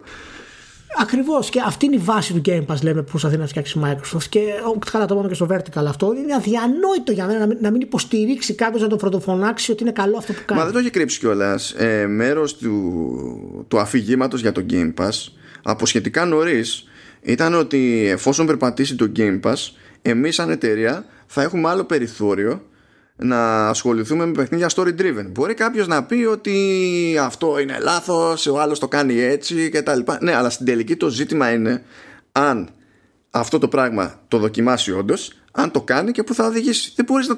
Δηλαδή, όταν δεν έχεις δεδομένα, κάπου το έλεγα και με, ένα, και με έναν άλλο φίλο, ότι μπορούμε να κάνουμε υποθέσεις, αλλά στην περίπτωση της Microsoft δεν είναι ότι έχει κακό track record σε τέτοια θέματα. Δεν έχει track record. Δεν μπορείς να ενώσεις τελείες που δεν υπάρχουν αναγκαστικά εσύ στη φάση πρέπει να περιμένεις ενώ στη Sony ναι. ξέρεις το track record και μπορείς να υποθέσεις πράγματα με μια, σε μια άλλη βάση δεν είναι το ίδιο πράγμα όταν, άμα τα κάνει μαντάρα η Microsoft, εδώ θα είμαστε, θα κράζουμε. Το, το, το, Να σου πω, είναι, το, είναι από τα καλύτερα παιχνίδια της γενιάς του Last of Us ε, Part 2.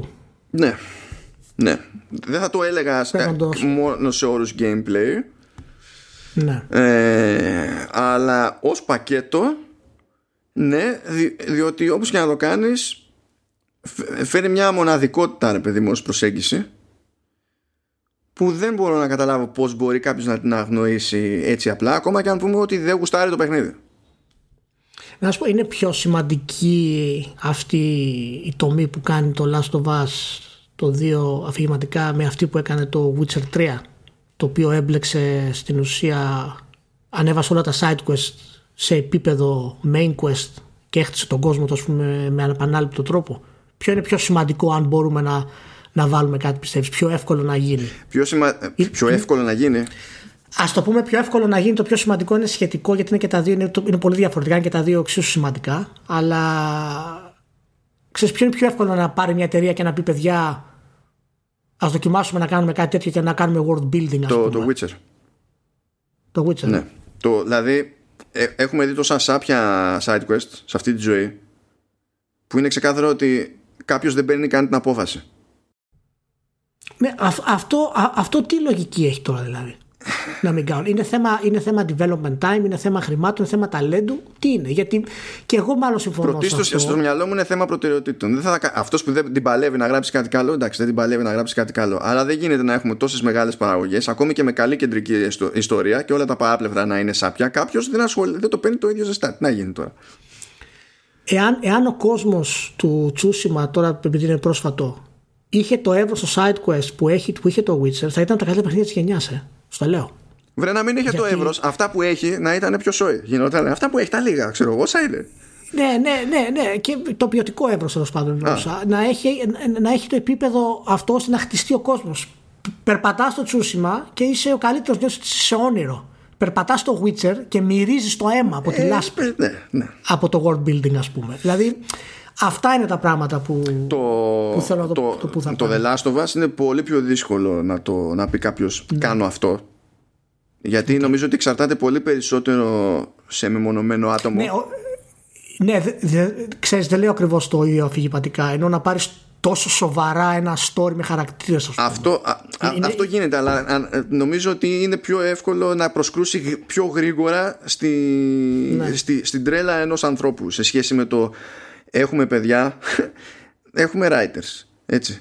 Βάζουμε τον ίδιο writer σε μία περίπτωση και βλέπουμε ότι γράφει κάτι καλό. Βάζουμε στον άλλο writer και επειδή του έχουμε πει ότι αυτό εντάξει τώρα είναι άλλο το deadline, δεν είναι το σημαντικό, γράφει μπουρδες. Ναι. Ε, ε, εκεί νομίζω ότι είναι πιο εύκολο να περιμένεις από κάποιον να δει κάπως αλλιώς τις προτεραιότητες του. Είναι πιο προσωπικό το δημιουργήμα, λες. Του, ναι, ναι. Και γι' αυτό είναι πιο δύσκολο. Ακόμα και όταν έχεις τη θέληση ναι. και κάνεις την προσπάθεια, ε, κρέμεται τόσο πολύ από το ποιόν σου συγκεκριμένα που είναι πολύ πιο δύσκολο να το πετύχεις ακριβώς όπως θέλεις. Είναι πολύ πιο δύσκολο να το πετύχεις και να ε, άσχετα με το πώς το θέλεις να είναι όντως τόσο καλό και να, και να επιβιώνει. Ας πιάσουμε τα πιο, τα πιο γήινα που έχουμε δει και από την ανάποδη. Πάλι το λέγαμε σε άλλη περίπτωση. Παίζεις ξέρω εγώ το θυμάμαι εγώ το θυμάμαι πιο πολύ από το Oblivion γιατί είχα ασχοληθεί περισσότερο. Είχα φάει μεγαλύτερη πετριά με το Oblivion. Main quest για γέλια. Guild Quests καλύτερα από το main quest. Ναι, καλά. Λες τώρα. αυτό δεν σου Είναι- ξέφυγε ρε φίλε. Δεν σου ξέφυγε. Είναι φως φανάρι ότι δεν σου ξέφυγε. Απλά δεν το παίρνεις απόφαση το ρημάδι. Ωραία. Λοιπόν, νομίζω τα πάμε πολύ καλά για το last. Λεπτομέρειες που δεν είχαμε γενικά συζητήσει. Και αυτό είναι το τελευταίο Vertical Special για το καλοκαίρι. Ναι, μετά. Εντάξει, τα τέλη, τέλη, τέλη, τέλη Αυγούστου. Έτσι ψηλόριακα. Μετά υπομονή για όσα έρχονται. Να είστε όλοι καλά, καλό καλοκαίρι, να φοράτε μάσκες και να προσέχετε να μην κάνετε χαζομάρες γιατί ο ιός δεν αστείευεται. Επίσης χαίρομαι που λείπετε όλοι από την Αθήνα, είναι τέλεια. Τρεις και ο κούκο, τελείως. Ευχαριστώ πάρα πολύ. Καλά να περνάτε. Να είστε όλοι καλά.